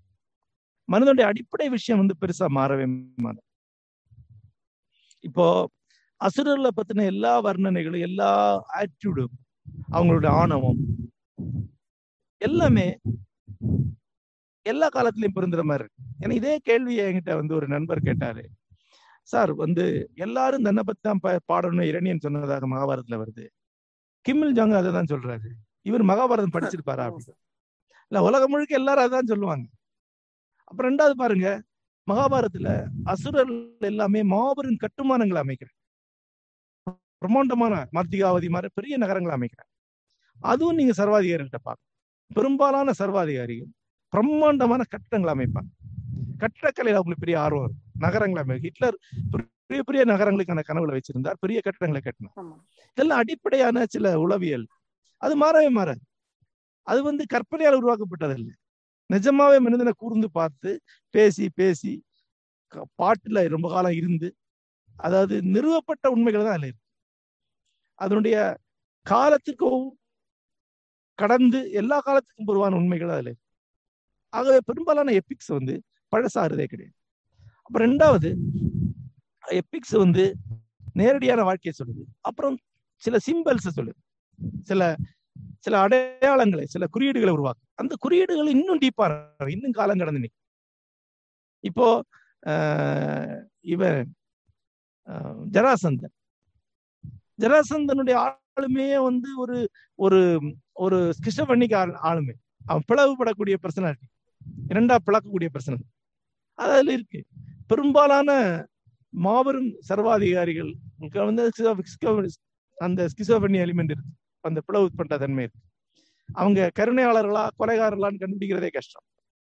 அவங்க தேசபக்தர்களா தேசத்தை அழிக்கிறாங்களான்னு கண்டுபிடிக்கிறது கஷ்டம். இந்த மாதிரி சில விஷயங்கள் வந்து காலம் கடந்திருக்கு. அது ஒண்ணுமே பண்ண முடியாது. அது வந்து அதனாலதான் நாம திருப்பி திருப்பி எப்பிக்களுக்கு போறோம். நம்ம நவீன படைப்புல படிக்கிறோம், படிச்சு படிச்சு ஒரு இடத்துல நமக்கு வந்து இதை விட அது டீப்பா இருக்கு, அதுல சொல்லாதா இதுல இருக்குங்கிற என்ன வர்றதுக்கு காரணம் அந்த டெப்த் தான். எல்லாத்துக்கும் மேல காலத்தால பரிசீலிக்கப்பட்டு அந்த இதுல எவ்வளவோ படைப்புகள் தட்டிவிடப்பட்டு மிஞ்சினது தானே இது. அப்போ அந்த அந்த தராசு ரொம்ப எடை போட்டு நமக்கு கொடுத்தத எவ்வளவு காவியங்கள் அழிஞ்சிருக்கும். அழியாத காவியம் என்பது அதுதானே, மனிதன் செலக்ட் பண்ணி வச்சிருக்கான் இல்லையா.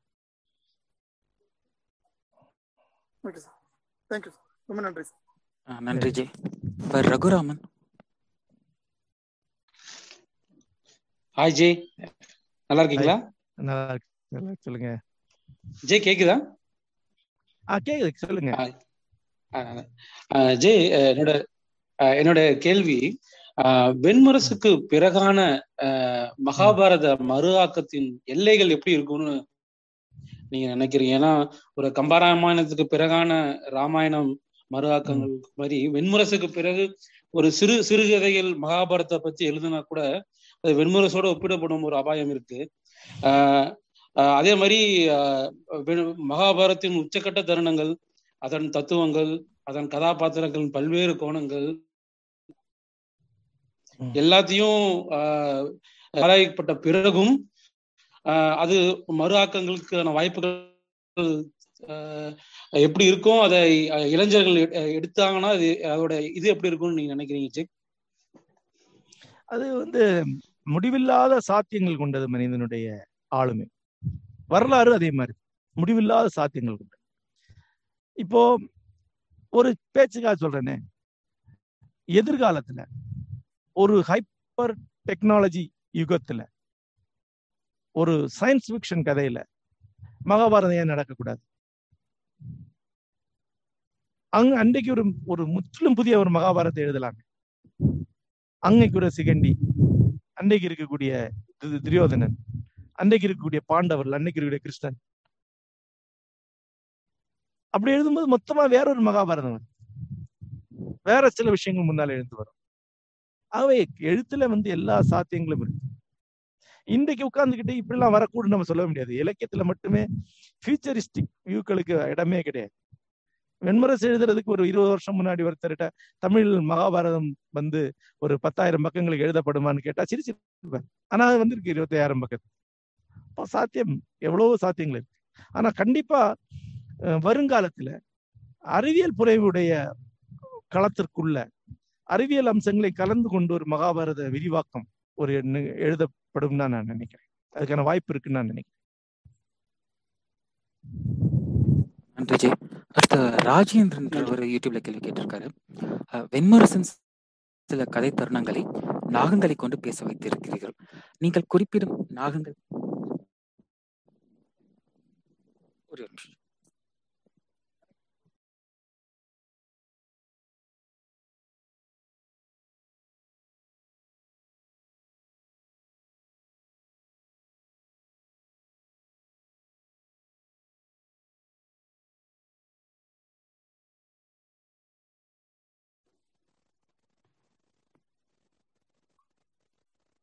நண்பர்களே, நான் பேசுறது கேக்குதா? கேக்குது, ஒரே நிமிஷம் வெயிட். அவருக்கு கேக்குது, ஒரே நிமிஷம் வெயிட். டெஸ்ட் பண்ணிட்டோம். சரி, இல்ல சந்தோஷ், நீ ரெடியா இருப்ப? ஐ தாட் ஆஃப் டெல்லிங் சவுந்தரனா. கேக்குதா? நீ ரெடி பண்ணுங்க. சவுந்தரனா கேக்குதா? கேக்குது அரங்கா. நான் வந்து கேரி ஓவர் பண்றேன் சில விஷயங்கள், நீங்க அதை ரைட் பண்ணுங்க. ரைட், அவ்வளவுதான். ஓகே, நன்றி நன்றி. ஜே ஒரு 5 நிமிஷத்துல திரும்ப வருவாரு. ஓகே ஓகே, நான் பேசிக்கிறேன். நண்பர்களே, ஒரு நண்பர் வந்து ஒரு கேள்வி கேட்டாரு. வெண்முரசு வந்து ஜெயமோகன் சாருக்கு சில கண்டறிந்த மாதிரி வாசகர்களுக்கு கண்டறிஞ்சிருக்காங்களா, அந்த மாதிரி ஒரு கொஸ்டின் கேட்டாரு. அதுக்கு எங்களுடைய பதில், வணக்கம் சார், ஒரு கேள்விக்கு நான் பதில் சொல்லிட்டு இருக்கேன் சார். வாசகரா நான் ஒரு பதில் சொல்லிட்டு இருக்கேன். நீங்க அதாவது நாங்க வெண்முரசு ஆவணப்படம் எடுத்து வெளியிட்டு இருக்கோம். அமெரிக்கால இது வரைக்கும் 8 நகரங்கள்ல ஓடிட்டு இருக்கு. கனடால வந்து ஆகஸ்ட் 15 வந்து அந்த படம் வெளியிட இருக்கிறோம். உங்களுடைய அடுத்த கேள்வி என்னன்னு எனக்கு தெரியும், இந்தியால எப்ப போட போறீங்கன்னு கேட்பீங்க. நாங்க அங்க நிலைமை சரியாகட்டும் அப்படிங்கிறத பார்த்துட்டு இருக்கோம். மெயின் கேள்விக்கு வரேன். என்ன கண்டடைந்தீர்கள் வெண்முரசால அப்படின்னு நீங்க கேக்குறீங்க இல்லையா, அதை வந்து நாங்க இந்த படம் ஆவணப்படம் எடுக்கிறப்ப கிட்டத்தட்ட 200 பேர்கிட்ட நான் வந்து இன்டர்வியூ பண்ணேன். படத்துல வந்து 20 பேர் தான் இருக்கிறாங்க. அது 20 பேரோ இல்ல ஒரு 25 அந்த மாதிரி ஆளுங்க தான் சொல்லியிருக்காங்கன்னு வச்சுக்கோங்க, வாசகர்கள் தான் சொல்லியிருக்காங்க. ஆனா நீங்க கேட்ட கேள்விக்கு அந்த ஆவணப்படத்துல சரியான பதில் இருக்கு. நீங்க வெண்முரசு ஆவணப்படம் பார்த்துட்டு இந்த படம் எப்படி இருக்குன்னு எங்கிட்ட வந்து போன் பண்ணி சொல்லுவாங்க. எங்கிட்ட ராஜன் சோமசுந்தரம் கிட்ட நண்பர்கள்கிட்ட கூப்பிட்டு சொல்லுவாங்க. அதுல மெயின் விஷயமே இதுதான். வெண்முரசு ஆவணப்படத்துல ஒரு அம்மா வந்து வெண்முரசு வந்து தனக்கு வந்து இப்படி பாதிச்சிருக்குன்னு சொல்லியிருக்காங்க, ஒரு பெண் வந்து இப்படி பாதிச்சிருக்குன்னு சொல்லியிருக்காங்க, ஒரு ஆளுமை வந்து இந்த விதத்தில் எனக்கு வெண்முரசு பாதிச்சிருக்குன்னு சொல்லியிருக்காங்க.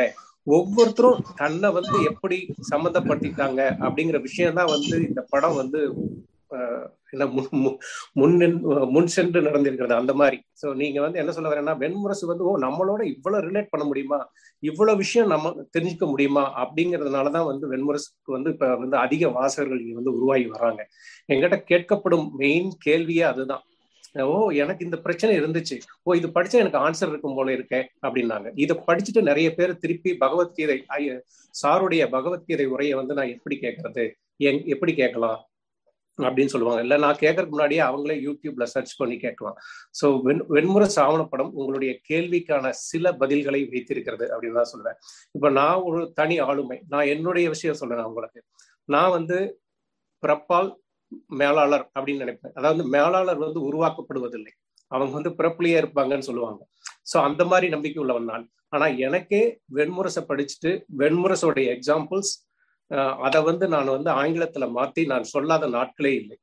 நான் வந்து இப்ப நீங்க ஃபாஸ்ட் ஜூலை 2020 இருந்து இன்னைக்கு வரைக்கும் நான் வந்து ஒரு நாளைக்கு மினிமம் 4 hours வெண்முரசில் நான் ஸ்பெண்ட் பண்றேன். அதை பத்தி பேசுவேன், அல்லது அதை படிப்பேன், இல்லாட்டி கம்பேர் பண்ணி ஏதாவது பார்த்துட்டு இருப்பேன். ஸோ என்ன சொல்ல வரேன்னா, என்னுடைய ஆளுமை வந்து அது மேலும் மேலும் பண்படுத்தி இருக்கு. நான் சொல்ல போற விஷயங்களோ நான் என்ன செய்யலாம்னு நினைக்கிறேனோ அதை வந்து என்னை பண்படுத்திருக்கு. நான் எந்த மேடையிலையும் கூப்பிட்டு சொல்ல முடியும், இந்த விஷயத்தினால இந்த டெசிஷன் வந்து மேனேஜ்மெண்ட் டெசிஷன் நான் எடுத்தேன், இந்த விஷயத்தினால திரௌபதி வந்து 5 பேருக்கு ஏன் கணவனா இருந்தாங்கிறத வந்து தற்காலிக நிகழ்வுகளோட சொல்ல முடியும். நம்ம என்னன்னா அந்த பண்பாட்டோட நம்ம இதுவரைக்கும் கற்ற விஷயங்களோட வந்து கம்பேர் பண்ணி அங்கேயே நின்னுறோம். கொஞ்சம் யோசிச்சோம்னா நிறைய பதில்கள் இருக்கு. இது பல விதமா விவாதிக்கப்பட்டிருக்கு வெண்முரசு. ஒரு இன்னொரு சின்ன நிகழ்ச்சி சொல்றேன் உங்களுக்கு. நான் வந்து நல்லா பேசுறவங்கலாம் கிடையாது. நான் வந்து ஒரு புதிதா ஒரு 10 நண்பர்கள்கிட்ட பேசினேன். நான் ஒரு 2 hours என்னுடைய பேச்சை ஃபுல்லா கேட்டுட்டு நம்ம சவுந்தர் பேசுறத கேட்டுட்டே இருக்கலாம் போல இருக்கேன் நாங்க. ஆனா முக்கிய காரணம் வந்து நான் பேசுனதில்லை, நான் வெண்முரசை பத்தி பேசினேன், வெண்முரசுல இருக்க சிறப்பு அம்சங்களை பத்தி பேசினேன். அதுதான் வெண்முரசு நீங்க வந்து சொல்ற விதத்தை சொன்னாலோ படிச்சாலோ அதனால் நீங்கள் அடைவது நிறைய இருக்கிறது அப்படிங்கறதான் என்னுடைய பதில். நான் வாசகனா சொல்றேன். நான் உங்களுக்கு நீங்க என்ன துறையில இருந்தாலும் சரி, நீங்க ஹவுஸ் ஒய்ஃபா இருக்கலாம், வேலை பார்க்கலாம், நீங்க பைலட்டா இருக்கலாம், எல்லாத்தையும் நீங்க கண்டறிவீங்க. ஏன்னா நான் ஒவ்வொரு இடமும் உணர்ச்சி சொல்றேன். நான் கிருஷ்ணனை பத்தி நான் என்ன நினைப்பேன் அப்படிங்கறத யூத்ஸ் கேரக்டர்ல ஒருத்தர் யூத்ஸ் அப்படியே சொல்லுவார். அந்த கேரக்டர் சொல்றப்ப நான் சொன்ன மாதிரி இருந்தது. எப்படி ஜெயமோகன் நான் கிருஷ்ணரை எப்படி நினைக்கிறேன்னு எப்படி தெரிஞ்சிச்சு அப்படின்னு நினைக்கணும். அதே மாதிரி கர்ணனுக்கு ராதை சாப்பாடு போடுவான் சின்ன பையனா இருக்கிறப்ப. அப்ப நீங்க பாத்தீங்கன்னா அந்த சீன் நீங்க எல்லா அம்மா எல்லா மகன்களையும் நீங்க ரிலேட் பண்ணிடணும். எவ்வளவு எப்படி பையன்னா அம்மா ட்ரீட் பண்ணுவாங்கன்னு நிறைய நீங்க ரிலேட் பண்ணலாம். ரிலேட் பண்றது மூலமா நீங்க கத்துக்கலாங்கிறதா என்னுடைய பதில். இது மக்களுக்கு. ஜெயசார் உங்ககிட்ட இது சம்பந்தமா ஒரு கேள்வி, எனக்கு இருக்கிற சேலஞ்சை வச்சு ஒரு கேள்வி. வெண்முரசை மக்களுக்கு எடுத்து செல்பவனாக, வாசகனாக எனக்கு இது பெரிய சேலஞ்ச். நீங்க இப்ப நிறைய கவர் பண்ணீங்க, நான் பார்த்தேன். நான் உங்களாட்ட பதில் சொல்லணும்னா நான் 30 வருஷம் திருப்பி மகாபாரதம் படிக்க முடியுமான்னு தெரியல. ஆனா எனக்கு இருக்கிற ஆப்ஷன்ஸ்ல இப்ப அவர் அருட்செல்வ பேரரசுடைய அந்த மொழிபெயர்ப்பு எனக்கு மெயின் ரெஃபரன்ஸ். நிறைய இடங்கள்ல நான் பார்த்திருக்கேன். நீங்க நம்பர்ஸ் முதற்கொண்டு நீங்க கம்பேரிசனா கரெக்டா எழுதிருக்கீங்க. ஐ எம் ரியலி அமேஸ்ட் எந்த அளவுக்கு நம்பர்ஸை நீங்க மேட்ச் பண்ணிருக்கீங்க. ஸோ என்னுடைய கொஸ்டின் என்னன்னா, இந்த மூலத்திலிருந்து எப்படி வேறுபட்டு இருக்குன்னு எனக்கு அடிக்கடி கேட்கப்படும் கேள்வி. அதை நான் சரியான பதிலா தெளிவான பதிலா சொல்றதுக்கு நிறைய சோர்சஸ் இருக்குன்னு வச்சுக்கோங்க. ஆனா நீங்கள் சொல்லும் பதில் என்ன? நான் படிக்க வேண்டிய நூல்கள் அல்லது நான் செய்ய வேண்டிய வழிமுறைகள் என்னன்னு நீங்க எடுத்து வைக்கிறீங்க? மூலத்திலிருந்து எவ்வாறு சொல்லுங்க. அது அருள்செல்வ பேரரசனுடைய நூல் மூல நூல் சரியா ரெஃபரன்ஸ் ரொம்ப கரெக்டா ஈஸியா எடுக்க முடியும் இணையத்துல இருக்கிறதுனால. ஆனா அதை விட எளிமையான வழி என்பது வெட்டம் மாணியுடைய என்சைக்ளோபீடியா ஆஃப் புராணா ஆங்கிலத்துல கிடைக்குது. இணையத்துல இருக்குன்னு நினைக்கிறேன். இணையத்துல இருக்கு அப்படின்னு சீனிவாச சார் சொன்னாரு. இணையத்துல இருக்கலாம். அது இப்போ நீங்க மகாபாரதத்துல வெண்முரசுல ஒரு கதாபாத்திரத்தை படிக்கிறீங்க, அதை அகர வரிசையில் அங்க கண்டுபிடிச்சிட முடியும். நீங்க இவர்ல தேடி நீ கண்டுபிடிக்கிறது ரொம்ப கொஞ்சம் கஷ்டம். அகர வரிசையில கண்டுபிடிக்கும். அகர வரிசையில கண்டுபிடிச்ச அந்த கதை சுருக்கமா அங்க இருக்கு, விரிவா இருக்க ரொம்ப சுருக்கமா அந்த கதை இருக்கும். அந்த கதை இந்த நாவல்ல எப்படி மாறி இருக்குன்னு ஈஸியா கண்டுபிடிச்சிடும். இப்போ துருவன் அப்படின்னு இருக்குன்னு வச்சுக்கேன். இதுல துருவனை பத்தின ஒரு 2 சாப்டர் வரைக்கும் ஒரு பெரிய கதை இருக்கு. நீங்க துருவனுடைய கதை மகாபாரதத்துல எப்படி இருக்கு அப்படின்னா என்சைக்ளோபீடியா புராணத்துல போய் துருவன் அடிச்சு பார்த்தா அந்த கதை இருக்கும். அந்த கதை இதுல இருந்து இவ்வளவு மாறி இருக்கு, என்னென்ன காரணங்களுக்கா அது மாற்றப்பட்டிருக்கலாம்னு உடனடியா ஊகிச்சுக்க முடியும். அதுதான் சரியான வழி. ஆனா பொதுவா ஒரு ஆய்வு நோக்குல தேவை என்றால் ஒரு உரையில ரெஃபர் பண்ணணும், ஒரு கட்டுரையில ரெஃபர் பண்ணணும் அப்படின்னு மூலத்தையும் தெரிஞ்சுக்கலாம், மூலத்துல என்ன இருக்குன்னு பார்க்கலாம் அப்படின்னு பாக்குறது சரியான ஒரு விஷயம்தான். ஆனா முழுக்க முழுக்க வெண்முரசு படிக்கும் போது மூலத்தை பற்றி ஒரி பண்ணிட்டு படிக்கிறதுங்கிறது ஒரு சரியான வாசிப்பு அல்ல. அது வெண்முரசு கொடுக்கக்கூடிய எக்ஸ்பீரியன்ஸ் இல்லாம பண்ணிட்டோம். வெண்முரசு கொடுக்கக்கூடிய எலிவேஷன் முழுக்க இல்லாம பண்ணி வெறும் டேட்டா செக்கிங் மாதிரியான ஒரு மனநிலை கொண்டு போகும். அது எந்த நூலுக்கு பொருந்தும்? வாரன் பீஸ் படிக்கும்போது நெப்போலியனுடைய கதை நெப்போலியன் படையெடுத்து வந்தான், உடனே நெப்போலியன் புத்தகத்தை எடுத்து அந்த இடத்துல உண்மையில நெப்போலியன் வந்தானா இல்ல வேற எழுதியிருக்காரா இப்படி செக் பண்ணி பாக்குறது ஒரு ஆராய்ச்சி பார்வையா தான். அது ஒரு வகையில வெண்முரசுடைய சரியான வாசிப்பு அமையாது. பிற்கால மேற்கொண்டு ஹையர் ரெஃபரன்ஸுக்கு வேணும்னா அது மூலத்தை பாத்துக்கலாம். கண்டிப்பா சார். என்னன்னா மகாபாரதம் கொஞ்சம் உணர்வு பூர்வமா ஆயிடுறாங்க. மூலத்துல இருந்து மாறுபட்டு இருக்கு, லாஜிக்ல இருக்குது. அதனாலதான் நம்ம அந்த சேலஞ்ச் ஃபேஸ் பண்ண வேண்டியதா இருக்கு. முக்கியமா மூலத்திலிருந்து மாறுபடுகிறது என்று சொல்லக்கூடியவங்களுக்கு மகாபாரதம் பத்தி பெருசா ஒண்ணும் தெரியாது. மகாபாரதம் இருந்து எவ்வளவு கதை பெருக்கு இங்க நடந்திருக்குன்னு தெரியாது. காளிதாசன் மூலத்திலிருந்து மாறுபட்டு தான் எழுதியிருக்கிறார். வில்லி பாரதம் மூலத்திலிருந்து மாறுபட்டு தான் எழுதியிருக்காங்க. உங்களுக்கு ஒரு விஷயம் தெரியணும், வில்லி மகாபாரதத்தை தங்களுடைய மூல நூலா கொண்டிருக்கக்கூடிய தமிழ்நாட்டு வைணவர்கள் பல பேருக்கு வில்லி பாரதம் பொருட்படுத்தக்கூடிய நூல் அல்ல. வில்லி பாரதம் அங்க கன்சிடர் பண்ண மாட்டாங்க. என வில்லிபாரதம் மாத்தியிருக்கு அப்படின்னாங்க. அப்படி மாற்றப்படாத மகாபாரதம் மறு ஆக்கங்கள் எதுவுமே கிடையாது. மகாபாரத மொழிபெயர்ப்புகள் கூட கிடையாது. எல்லாமே வந்து ரீ நரேஷன் தான் பண்ணியிருக்கு. ஏன்னா அது காலகட்டத்துக்காக அப்படி பண்ணியிருக்கு. கம்பராமாயணம் வால்மீகி ராமாயணம் ஒன்று இல்லை, அது தொடர்ந்து நடந்து கொண்டே இருக்கக்கூடிய ஒரு செயல்.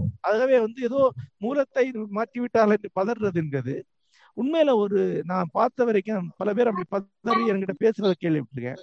ஆனா அவங்க ஒரு சின்ன பாவனை தான் பண்றாங்க. தங்களுக்கு மூலத்துல அவ்வளவு பெரிய அக்கறை இருக்கு, நாங்க மூலத்துக்காக கவலைப்படுறோம்னு ஒரு காவலை காட்டிக்கிறது, தங்களை ஒரு அறிஞர்களா காட்டிக்கிறது அவங்களுக்கு தேவைப்படுது. அவங்களெல்லாம் பேசி பார்த்தா அவங்களுக்கு மூலத்தை பற்றி எந்த அடிப்படை அறிவும் கிடையாது. அவங்க மகாபாரதம் படிச்சது கிடையாது. பெரும்பாலான ஆட்கள் ராஜாஜியுடைய இதுதான் படிச்சு, வியாசர் விருந்து தான் படிச்சிருக்காங்க. அதை மூலம்னு நினைச்சிட்டு இருக்காங்க. அவரே நிறைய மாத்தி தான் சொல்லியிருக்கிறார். அதுல இருந்து அவங்க இந்த ஐடியாவுக்கு வராங்க. அதாவது தங்கள் சின்ன வயசுல கேட்ட கதையை விரிவாக்கி கொள்ளவோ, அதுக்கு மேலதிக அர்த்தங்களை கொடுக்கவோ, அதை பற்றி அதிகமாக யோசிக்கவோ இருக்கக்கூடிய ஒரு தயக்கத்தை தான் மூலம்னு பேசி தீர்த்துக்கிறாங்கன்னு நினைக்கிறேன். ஆனா ஒரு ஆய்வாளர் மூலத்தை பற்றி அக்கறை கொள்வது, ஒரு ஆய்வாளர் வந்து மூலத்தை மேற்கோள் காட்டி பேசுவது ரொம்ப அவசியமானது. உதாரணமா நீங்க சௌந்தர் ஒரு உரையில வந்து மகாபாரதத்தில் இப்படி இருக்கிறது என்று சொல்லணும்னா நீங்க மகாபாரதம் செக் பண்ணியா, வெண்முரசுல இப்படி இருக்குன்னு சொன்னா நீங்க செக் பண்ண வேண்டியது. நன்றி சௌந்தரனா, நன்றி உங்களோட விரிவான பதிலுக்கும் இந்த கேள்வி கேட்டதுக்கும் நன்றி. அஜய், நான் யூடியூப்ல இருந்து ஒருத்தரோட கேள்வி கேட்டிருந்தேன். நான் வாசிக்கல அந்த கேள்வியை, நான் மட்டும் என்னோட வார்த்தையில சொல்றேன். வெண்முரசோட சில தருணங்கள், சில கதைகள் வந்து நாகங்கள் பேசுற மாதிரி காட்டியிருக்கீங்க. அந்த நாகர்கள்ன்றது வந்து பாம்புகளா, இல்ல அந்த நாகர்கள்ன்றது எதை குறிப்பிடுகிறது? அதாவது இந்த மயக்கம், இந்த இரு பொருள் தரக்கூடிய தன்மை மகாபாரதத்துல இருக்கு. மகாபாரதத்துல நாகங்கள் வருது, நாகர்கள் வராங்க. நாகர்களும் நாகங்களும் ஒன்றாகத்தான் சொல்லப்படுது. அப்போ மகாபாரதத்துல இருக்கக்கூடிய அந்த மயக்கத்தை அப்படியே வெண்முரசுல தக்க வைத்துக் கொள்ளுது. உதாரணமா உலூபி, அர்ஜுனுடைய மனைவியா உலூபி நாகர்குலத்தை சேர்ந்தவர். ஆனா அவளை ஒரு பாம்பாகத்தான் மகாபாரதம் சொல்லுது. அதே சமயத்துல வெவ்வேறு நாகர்கள் வந்துகிட்டே இருக்காங்க, அவங்களாம் மனிதர்களா தான் வராங்க. வெண்முரசுல பாத்தீங்கன்னா ஆசிரியர் கூற்றாக எங்கெல்லாம் ஆசிரியர் நடந்ததாக சொல்லக்கூடிய இடத்துல எல்லாம் நாகங்கள் வராது, நாகர்கள் தான் வருவாங்க. அவங்க நாகங்களா மாறக்கூடியது எல்லாமே ஒரு சூதருடைய பாடல் வழியாகவோ, ஒரு ஆள் சொல்லக்கூடிய கதை வழியாக, ஒரு புராண வெர்ஷன் வழியாகத்தான் இருக்கும். ஆசிரியரே சொல்லக்கூடியதாக அது வராது. நன்றி. நன்றி. ஜமிலா கணேசன்,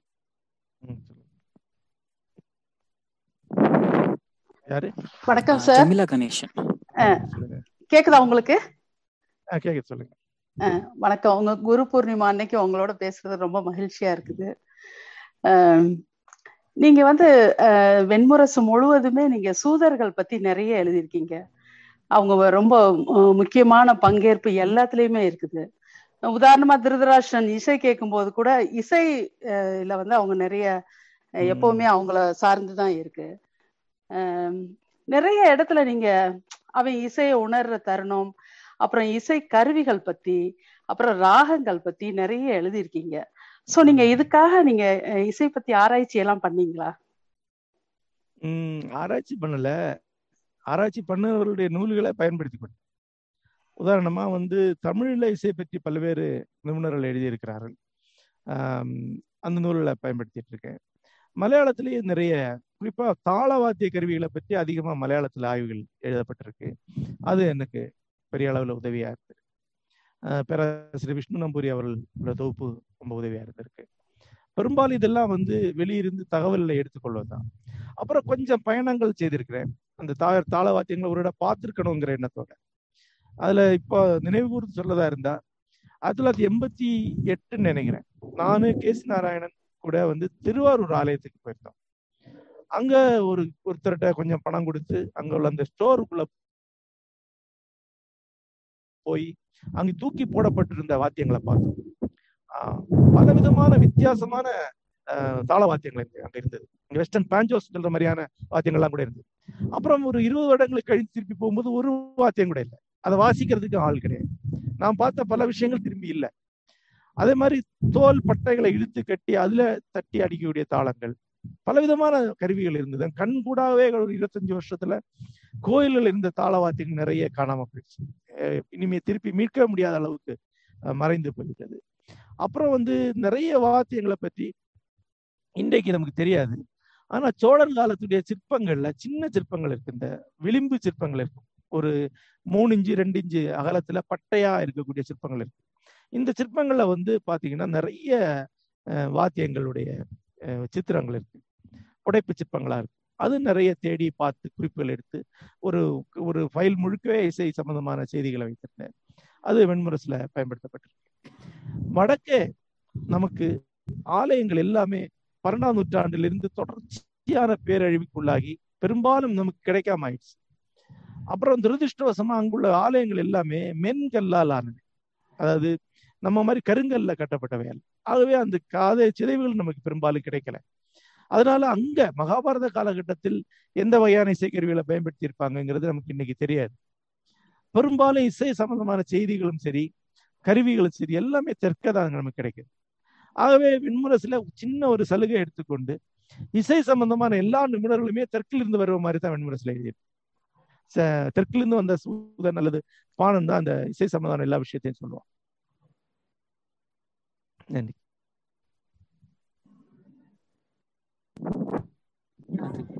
மனோபாரதியார் கிட்ட கேக்கலாம். ஹலோ சார், கேக்குதுங்களா நான் பேச?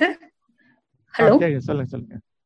வணக்கம் சார், என் பேர் மனோபாரதிங்க. நான் உங்களுக்கு ஒரு மெயில் கூட பண்ணிருந்தேன். வெண்முரசு ஆடியோ புக்கா போட்டுக்கிட்டு இருக்கேன்ட்டு.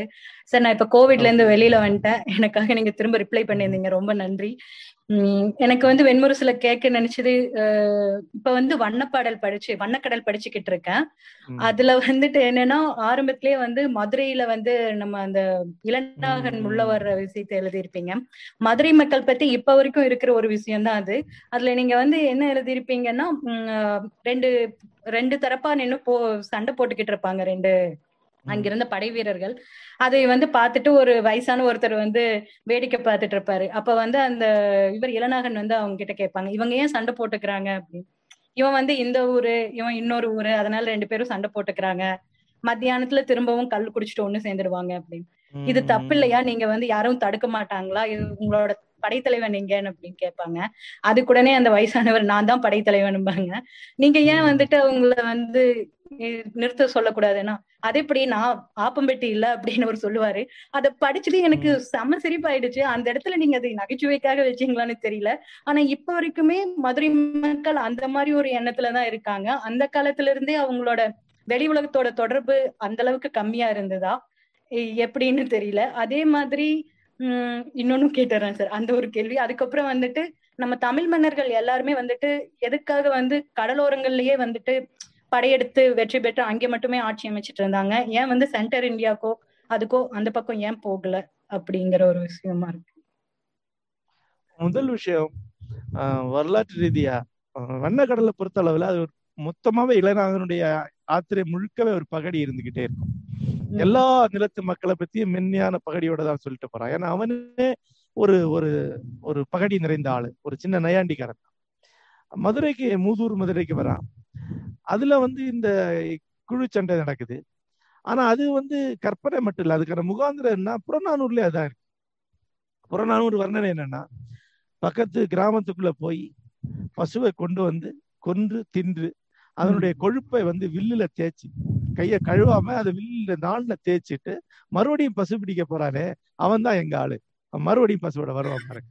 இது புறநானூறுல உள்ள பாட்டு. இந்த ஆட்டிடியூட் தான் அதுல வெண்முரசுலயும் அதுல வருது.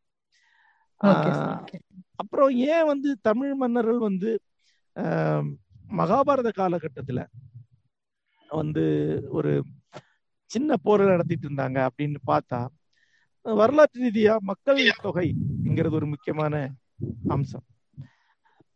இந்தியாவில கங்கை சமவெளி, கிருஷ்ணா கோதாவரி சமவெளி ரெண்டும் தான் அதிகமான மக்கள் தொகை, மக்களை உற்பத்தி பண்ணக்கூடிய இடங்கள், அதாவது மக்கள் தொகை வெடிப்பு நிகழ்ந்த இடங்கள். ஆக கங்கை சமவெளி, சிந்து சமவெளியில இருந்து மக்கள் மற்ற இடங்களுக்கு போய் குடியேறி இருப்பாங்க, அல்லது கிருஷ்ணா கோதாவரி 2 படுகையிலிருந்து மற்ற இடங்களுக்கு மக்கள் போய் குடியேறி இருப்பாங்க. சங்க காலத்துக்கு முன்னால, மகாபாரத காலம்னா ஏறத்தாழ ஒரு 3000 வருடங்களுக்கு முன்னாடி. அப்போ அதுக்கு பிறகு மறுபடியும் 1500 வருடங்களுக்கு பிறகுதான் சங்க காலமே வருது.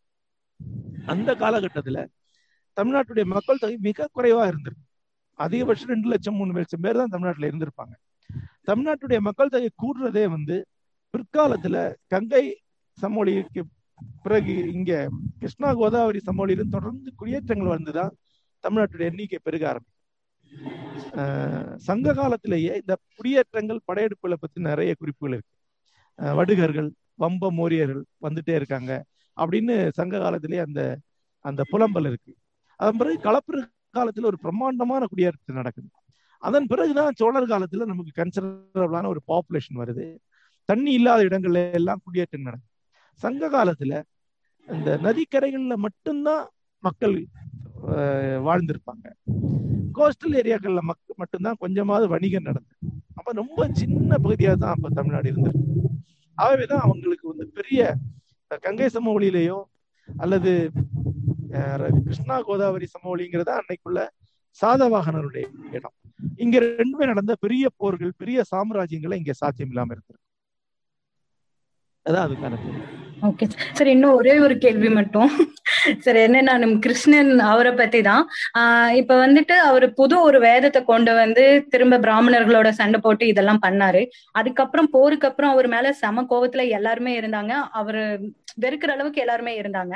திரும்ப எப்படி கிருஷ்ணனை ஒரு பெருந்தெய்வமா கொண்டு அதே சமயம் பிராமணர்களை அவரை பெரிய அளவுல இது பண்ணாங்க. இப்ப வரைக்குமே கிருஷ்ணனை மட்டுமே அதை மட்டுமே வச்சுக்கிட்டு பிராமணர்கள் அதையவே கொஞ்சம் குளோரிஃபை பண்ற மாதிரி ஒரு நிறைய விஷயங்கள் எல்லாம் இருக்குல்ல. அது எப்படி நிகழ்ந்தது இப்போ அடுத்து வந்ததுல அப்படின்னு ஒரு சின்ன டவுட் சார். இது நீங்க வெண்முரசு முழுக்க படிச்சா அதுக்கான பதில் கிடைக்கும். பிராமணர்கள் இன்னும் வெண்முரசுல சொல்லப்படல. வேதம் வேதாந்தம்ங்கிற 2 பிரிவினை இருக்கு. கீதையிலேயே 3 குணங்களுடன் வளர்ந்ததற்கும் வேதம் என்ற விருஷ விருஷத்தை வேருடன் வெட்டுவாயாக என்று அர்ஜுனனுக்கு கிருஷ்ணன் சொல்றார். அது வேதாந்தம் என்பது வேதத்துல இருக்கக்கூடிய உலகியல் தன்மைக்கு கர்மா சொல்லக்கூடிய அது வேள்வி ஒன்றுக்கு எதிரான ஒன்று. அது சாந்திபினி குருகுலத்தோடிலிருந்து எமர்ஜ் ஆகி வந்தது. பின்னாடி ஒரு ஒரு தனி ஸ்கூலா அது மாறுது, வலுவான ஸ்கூலா மாறி அது மொத்த இந்து மதத்தை தன்னுடைய கையில் எடுத்து இந்து மதத்துடைய மைய சரடாகவே வேதாந்தம் உருமாறு. அப்படி வேதாந்தம் வரும்போது வேதாந்தத்துடைய தரப்பில் இருக்கக்கூடியவர்கள் பிராமணர்கள் தான், முக்கியமான பேரறிஞர்கள் முனிவர்கள் அந்தனர்கள் தான். அதே போல அதுக்கு எதிராக நிற்கக்கூடிய வேள்வி சமதம் இருக்கக்கூடியவர்கள் அந்தனர்கள் தான். அப்ப 2 கொள்கைகளுடைய மோதலை ஒழிய கிளான் மோதலோ ஜாதி மோதலோ கிடையாது. அப்படி எளிமைப்படுத்திக் கொள்ளக்கூடாது. அதுல வலுவான தத்துவம் வென்றது. அந்த தத்துவத்திலே தரப்பை எடுத்துக்கொண்ட மன்னனும் வென்றான். அதன் பிறகு நமக்கு வரலாறு சரியா இல்லை. மகாபாரத காலம் இரும்பு காலகட்டத்துடைய இறுதியில் நடந்திருக்கலாம். ஏன்னா அதுல இரும்பு நிறைய குறிப்புகள் இருக்கு. ஆக இரும்பு காலகட்டம்னா 3500 வருடம் அல்ல 3000 வருடம். நமக்கு அடுத்த வரலாறு கிடைக்கிறது 2500 வருடம். ஒரு 1000 வருட காலம் வட இந்தியாவை முழுக்க யாதவ வம்சங்களை சேர்ந்த அரசெல்லாம் ஆண்டிருக்காங்க. அப்ப 1000 வருடங்கள் யாதவர்களால் ஆளப்பட்ட வட இந்திய கங்கை சமவெளி நிலம் யாதவர்களுடைய முதல் முழு தெய்வமாகிய அரசனாகிய கிருஷ்ணன் தெய்வமாக்காம இருந்திருக்காது இல்லையா? அவன் தானே மன்னனா, அவன் கடவுளா இருப்பான். காலப்போக்குல அசிமிலேஷன் ஒண்ணு இருக்கு, அதாவது உள்ளு வாங்குதல் ஒண்ணு இருக்கு. அப்போ வேதாந்த மரபு மேலோங்கி வேத மதபை ஒரு வகையில் இணைத்து கொண்டு அடுத்த காலகட்டம் வந்து அதன் பிறகு அந்த மாற்றம் நடக்குது. கிருஷ்ணன் இந்த பெருந்தெய்வமானது, கிருஷ்ணன் வைணவத்துடைய முகமானது எல்லாம் கிபி 5ஆம் நூற்றாண்டுல உத்தர காலத்துக்கு பிறகுதான். புத்தர் காலத்துல பக்தி இயக்கம் பெரிய அளவுல எமர்ஜ் ஆகுது. பக்தி சார்ந்த பெருமதங்கள் உருவாகுது. அதன் வழியாகத்தான் கிருஷ்ணன் இன்றைக்குள்ள வடிவத்தை அடைகிறார். இது வரலாற்றுல தொடர்ந்து மாறிட்டே இருக்கக்கூடிய ஒரு சித்திரம். வைணவத்தின் தோற்றமும் வளர்ச்சியும்னு ஸ்வீரா ஜெய்ஸ்வால் ஒரு புத்தகம் எழுதியிருக்கிறாங்க. அதுல நிறைய தகவல்களோடு இந்த விஷயங்கள் எல்லாம் பேசியிருக்கிறாங்க. வெவ்வேறு வழிபாடுகள் எப்படிலாம் இணையுது, அதாவது இப்போ வைணவம்னு நம்ம சொல்லக்கூடியதுல கிருஷ்ண வழிபாடு, ராமன் வழிபாடு, வாசுதேவ வழிபாடு, பல தெய்வங்கள் இணைந்துதான் இந்த வைணவங்கிற ஒட்டுமொத்த மதம் உருவாகி வருது வரலாற்றுல. அது அந்த மாதிரி எழுதியிருக்காங்க. அது படிக்க வேண்டிய ஒரு புத்தகம். சரிங்க சார், ரொம்ப நன்றி சார். தேங்க்யூ. நன்றி ஜி. நம்ம ஒரே ஆரம்பிச்சு 2 மணி நேரம் ஆகுது. ஓகே, ஏதாவது ஒரு கேள்வி இருந்தா முடிச்சுக்கலாம். நிறைய கேள்விகள் இருக்கு, அதனால நீங்க உங்களுக்கு நீங்க சொல்ற வரைக்கும் நம்ம தொடரலாம். முக்கியமான 1-2 கேள்விகள் முடிச்சிடலாம் ஒரு 15 நிமிஷத்துல. ஓகே ஓகே ஜி, எல்லாருக்கும் கொஞ்சம் போர் அடிச்சிருக்கோம். இல்லை ஜி, போனாட்டி நம்ம 6 மணி நேரம் பேசியிருக்கோம் ஒரு நாள் ஃபுல்லா. சக்திவேல் உங்க கேள்வி கேட்கலாம். கேளுங்க சார். கேக்குதா? கேக்குது. வணக்கம் சார். உங்களை இந்த நாளில் சந்திக்கிறது ரொம்ப மகிழ்ச்சி சார். எனக்கு இருக்க கேள்வி என்னன்னா, நாகர்கள் பற்றி வந்துக்கினே இருக்கு. இப்போ நாகர்களை இன்னைக்கு இருக்க இருள மாடி ஒரு பழங்குடிகளை அவங்களோட நம்ம இணைச்சிக்க முடியுமா? ஏன்னா நாகர்களை வெண்முலத்து பழங்குடிகளா காட்டுதா, அங்கிருந்து பேரரசுகள் கிளைச்சி வந்ததாகவும் ஒரு சித்திரத்தை காட்டும்போது இருளர் மாதிரி இன்னைக்கு இருக்க பழங்குடி இனத்தவங்க அந்த நாகர்களோட தொடர்ச்சியா கருதலாமா? அதுக்கப்புறம் அதை பற்றி உங்களோட பார்வை சொன்னா நல்லா இருக்கும். அப்படி நாம இணைச்சிக்க வேண்டிய அவசியம் இல்லைன்னு நினைக்கிறேன். ஏன்னா இவங்க மகாபாரத்திலேயே உலுபியுடைய குலம் நாகர் குலம், அது பழமையான குலம் என்று சொல்லப்படுது. ஆகவே அவங்க ட்ரைப் தான். ஆனா அது எல்லாம் 3000 வருஷம் முன்னாடி. 3000 வருஷம் முன்னாடி நாமளும் ட்ரைபா தான் இருந்திருக்கும். அதன் பிறகு இந்தியா முழுக்கவே நாகர்களுடைய பண்பாடு இருக்கு. நாகர்களுடைய கலாச்சாரம் இல்லாத ஒரு நிலப்பகுதி கூட இந்தியாவில கிடையாது. உதாரணமா மத்திய பிரதேசல இருக்கக்கூடிய முக்கியமான எல்லா அருங்காட்சியகத்திலையும் பிரம்மாண்டமான நாகன் நாகினி அரசர்களுடைய சிலைகள் இருக்கு. எல்லாமே கிபி 3ஆம் நூற்றாண்டு 4ஆம் நூற்றாண்டை சேர்ந்தது. அப்போ நாக எம்பையர் அங்கே இருந்திருக்கு. நீங்க கஜுராகோல போனோட கஜுராகா மியூசியம், மதுரா மியூசியம் 2லயுமே அந்த மாதிரி அற்புதமான சிலைகளை பார்க்கலாம். ஒரிசால பாத்தீங்கன்னா அங்கேயும் நாகா வழிபாடு, நாக எம்பையர் இருந்ததுக்கான சிலைகள் இருக்கு. ஆக கிபி 5ஆம் நூற்றாண்டு வரைக்கும் இந்தியா முழுக்க வெவ்வேறு இடங்கள்ல நாக பேரரசுகள் இருந்திருக்கு. மணிமேகலை வெவ்வேறு நாகர் குலங்களை பற்றி பேசுது. அப்புறம் மணிபல்லவம் நாகர் நகரம் அப்படிங்கிறது. அப்புறம் பேரு நாக நீர் நகரோடு நாகநாடு அதனோடு அப்படின்னு மணிமேகலை சொல்ல வருது. நாகப்பட்டினத்தை பேச வருது. நம்ம தமிழ்நாட்டிலேயே தமிழ்நாடு முழுக்க எல்லா இடங்கள்லையுமே நாக வழிபாடு இருக்கு. நாகர்களுடைய பண்பாடு ஒரு அம்சமே இல்லாத ஒரு வழிபாட்டு முறையும் தமிழ்நாட்டில் இருக்கு. கேரளா பற்றி சொல்லவே வேண்டாம், மொத்தமே நாகர்கள். ஆய்வாளர்கள் ஒரு சாரார் நாயருங்கிற ஜாதி பேரே நாகர்கள் இருந்து வந்ததுதான் அப்படின்னு சொல்றாங்க. ஏன்னா நாக வழிபாடுங்கிறது நாயர்களுடைய மேஜர் காடு நாயர், நாகர் தான். இன்றைக்கு இருக்கக்கூடிய முக்கியமான பாம்பு கோயில் எல்லாமே கேரளாவில் இருக்கு. நான் இருக்கிறதே நாகர் கோயில் தான். அதுக்கப்புறம் கேரளாவில் பல முக்கியமான குடல் மாணிக்கம் கோயில் மாதிரி முக்கியமான பல பாம்பு ஆலயங்கள் இருக்கு. ஆகவே இந்தியாவுடைய ஒட்டுமொத்த நிலம் முழுக்க பரவி இருந்த ஒரு மாபெரும் இனத்தை தான் நம்ம நாகர்கள் பொதுவா அடையாளப்படுத்தும். அவங்க ஒரு பர்டிகுலர் ஒரு சின்ன கிளான் கிடையாது. அப்படி சுருக்கிக்கிட்டா நமக்கு அந்த சித்திரம் ரொம்ப சின்னதாயிடும். ஆகவே அப்படி சுருக்கக்கூடாது. அவங்க இந்தியாவுடைய பண்பாட்டுல ஒரு காலத்துல இருந்து இன்றைக்கு நாம் அனைவராகவும் மாறி இருக்காங்க. நம்மள யார் நாகருடைய ரூட் உலகம் நமக்கு தெரியாது. நம்ம எல்லாருமே நாகர்களுடைய வந்தவங்களா கூட இருக்கலாம். நம்ம தெய்வங்கள்ல பாம்பு இல்லாத ஒரு தெய்வம் கூட கிடையாது. எல்லா தெய்வத்துடைய பாம்பு இருக்கு. அது எதை காட்டுதுன்னா, மொத்த நாகர்களும் படிப்படியாக மகாபாரத காலத்துல இருந்து அடுத்த 1000 வருடங்களுக்குள்ள மைய பண்பாட்டுக்குள்ள இணைந்துட்டாங்கிறதான் காட்டு. நாகர்கள் தனியா சொல்லிக்கக்கூடிய ஒரே ட்ரைப் தான் இன்னைக்கு இந்தியாவில இருக்கு. அது நாகாலாந்துல இருக்கக்கூடிய நாகாஸ் மட்டும்தான். ஓகே சார், நன்றி சார். நன்றி. சித்ரா உங்க கேளுங்க. ஓ சுஜித்ரா சொல்லுங்க. சுஜித்ரா எங்க இருக்கீங்க? இங்க இருக்கீங்க சார். ஒரு கேள்வி. நீங்க தொடக்க உரையில ஒரு 1000 வருஷம் நிலைச்சு நிற்கும் அப்படின்னு ஒரு வார்த்தை சொன்னீங்க. எனக்கு என்னன்னா, இப்போ ஒரு விதை அப்படிங்கிற பட்சத்துல அது எங்கெங்கெல்லாம் விழும், எந்தெந்த இடத்துல எல்லாம் அது முளைக்கும் அப்படின்னு நீங்க நினைக்கிறீங்க, அல்லது நீங்க எதிர்பார்ப்போட எழுதினீங்க அப்படின்னு தெரிஞ்சுக்க விருப்பப்படுறேன். அதுவும் உலகளாவிய ஒரு ஒரு டிஸ்கோர்ஸ்குள்ள போகிறப்ப அது எங்க வெண்முரசு உலகத்தோட உரையாடக்கூடிய இடங்கள் எங்கெங்க, அதோடைய லாங் டேர்ம் எஃபெக்ட்ஸ் எப்படி எல்லாம் இருக்கும் அப்படின்னு நீங்க நினைக்கிறீங்கன்னு அதை பத்தி கொஞ்சம் சொல்ல முடியுமா? இதை சொல்லும்போது ஒரு இன்ட்யூஷனா நாம சொல்றோம். அது இன்ட்யூஷன் என்பது ரொம்ப வேகான ஒன்று. அது ஒரு லாஜிக்கலாக அதை இன்டர்பிரட் பண்ண முடியாது. ஆனால் இன்டியூஷனாக நான் சொல்லும்போது இந்த நாளில் உட்கார்ந்து இப்படி சொல்கிறேன், இன்னும் வருங்காலத்தில் ஹியூமனிட்டி பண்பாடு என்பது ஒன்றாக ஒரு பிளாக்காக ஒரு தரப்பாக மாறும். இன்றைக்கு வேற வேற பண்பாடுகள் இருக்கக்கூடிய எக்ஸோட்டிக் எலிமெண்ட் இல்லாம போகும். எல்லாருக்கும் எல்லாமே தெரிஞ்சிருக்கு, எல்லாருக்கும் எல்லாத்துக்கும் இயல்பாக சந்திக்கூடிய காலம். அந்த ஒரு அறிவு தொகுதியில இந்த தரப்புடைய, இந்த குரலுடைய, இந்த மரபுடைய ஒரு அடையாளமாக இது இருந்துட்டு இருக்கும். இதனுடைய பிரசன்ஸ் அங்க இருக்கும். அவ்வளவுதான் சொல்ல முடியும். அதை யார் படிப்பாங்க, அதுல இருந்து என்ன விளைவுகள் ஏற்பட்டு நான் சொல்ல முடியும்.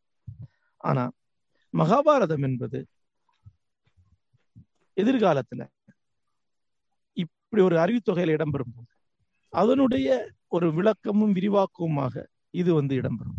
இது இந்த காலகட்டத்துடைய இந்தியாவுடைய தமிழ்நாட்டுடைய ஒரு பண்பாட்டு அடையாளமாக அங்க இருக்கும் நான் நினைக்கிறேன். ஒரு ஒரு ஒட்டுமொத்த அறிவுத்தொகை ஒன்று இருக்கும், அந்த தொகையில இது ஒரு பகுதியா இருக்கும் நான் நினைக்கிறேன்.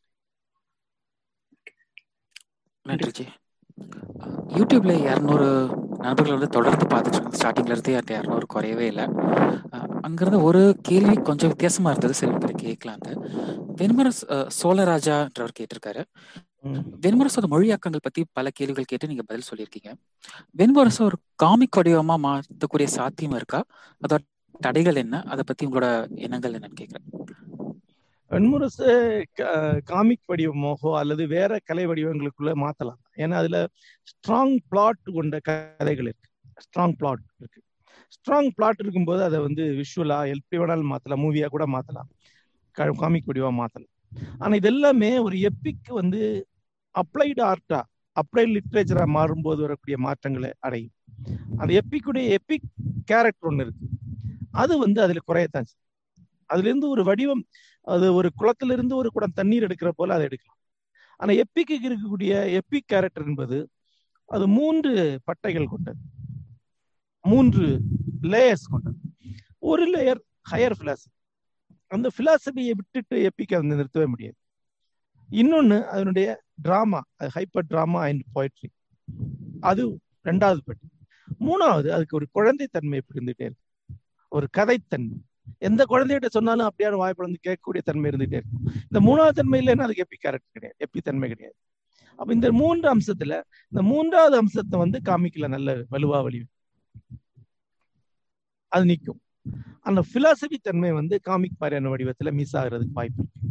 அந்த உணர்ச்சிகர தன்மையும் பெருமளவுக்கு ஒரு காமிக் வடிவத்துல இல்லாம ஆகிறதுக்கு வாய்ப்பு கிடைக்கும், வாய்ப்பு இருக்குன்னு நான் நினைக்கிறேன். உதாரணமா ஒரு குந்தி பாண்டுக்காக உணரக்கூடிய அந்த அணுக்கம் என்னது, ஒரு குறுகின நாட்களுக்குள்ள பாண்டு குந்தியில உருவாக்குற இம்பாக்ட் என்னங்கிறது ஒரு காமிக் சொல்ல முடியாது. ஆனா ஒரு எப்பிக்கு அதை முக்கியமா கருது. அதே மாதிரி